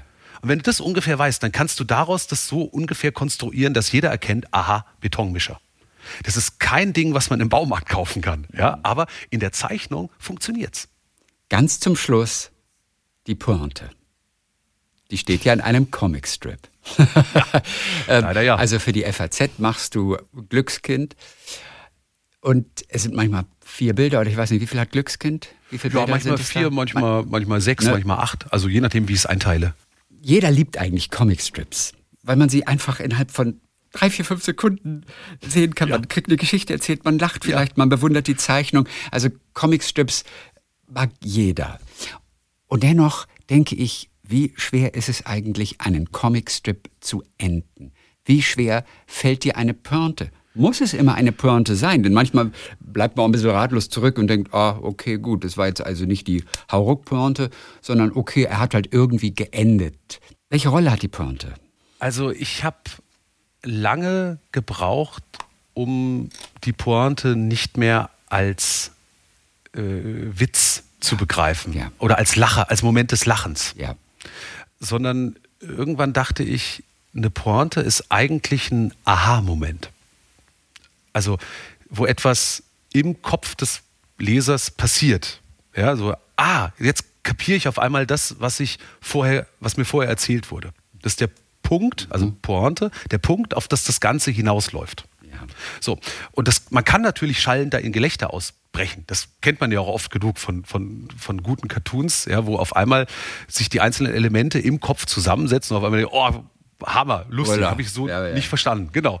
Und genauso ist es bei Strips eben auch. Am Ende muss es auf etwas hinauslaufen, was man so nicht hat kommen sehen. Ja. Und dann ist es okay. Das kann aber auch ein ganz stiller Moment sein.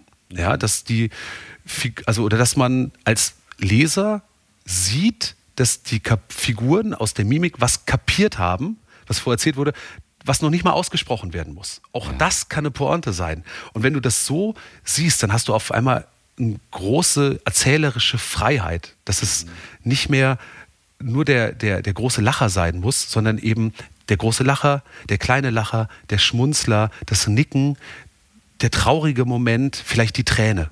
Ja, und dann finde ich, wird's toll. Und so machen, also das macht dann auch für mich einen guten, guten Comicstrip aus. Und wie gesagt, man kennt das ja auch von den Peanuts. Da sind nie, ist nicht jeder Strip ein großer Lacher. Im Gegenteil, da sind wahnsinnig viele sehr nachdenkliche Sachen dabei, wo man sich auch echt fragt, oh Mann, hoffentlich geht's dem Zeichner gut. Ja, ähm, und man so, aber auch nur so kann man, glaube ich, ein Verhältnis zu den Figuren aufbauen.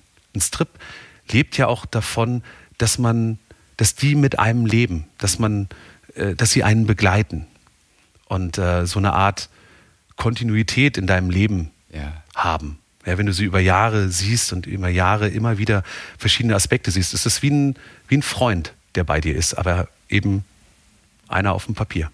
Hast du das nächste Glückskind für die nächste FAZ-Ausgabe schon gezeichnet?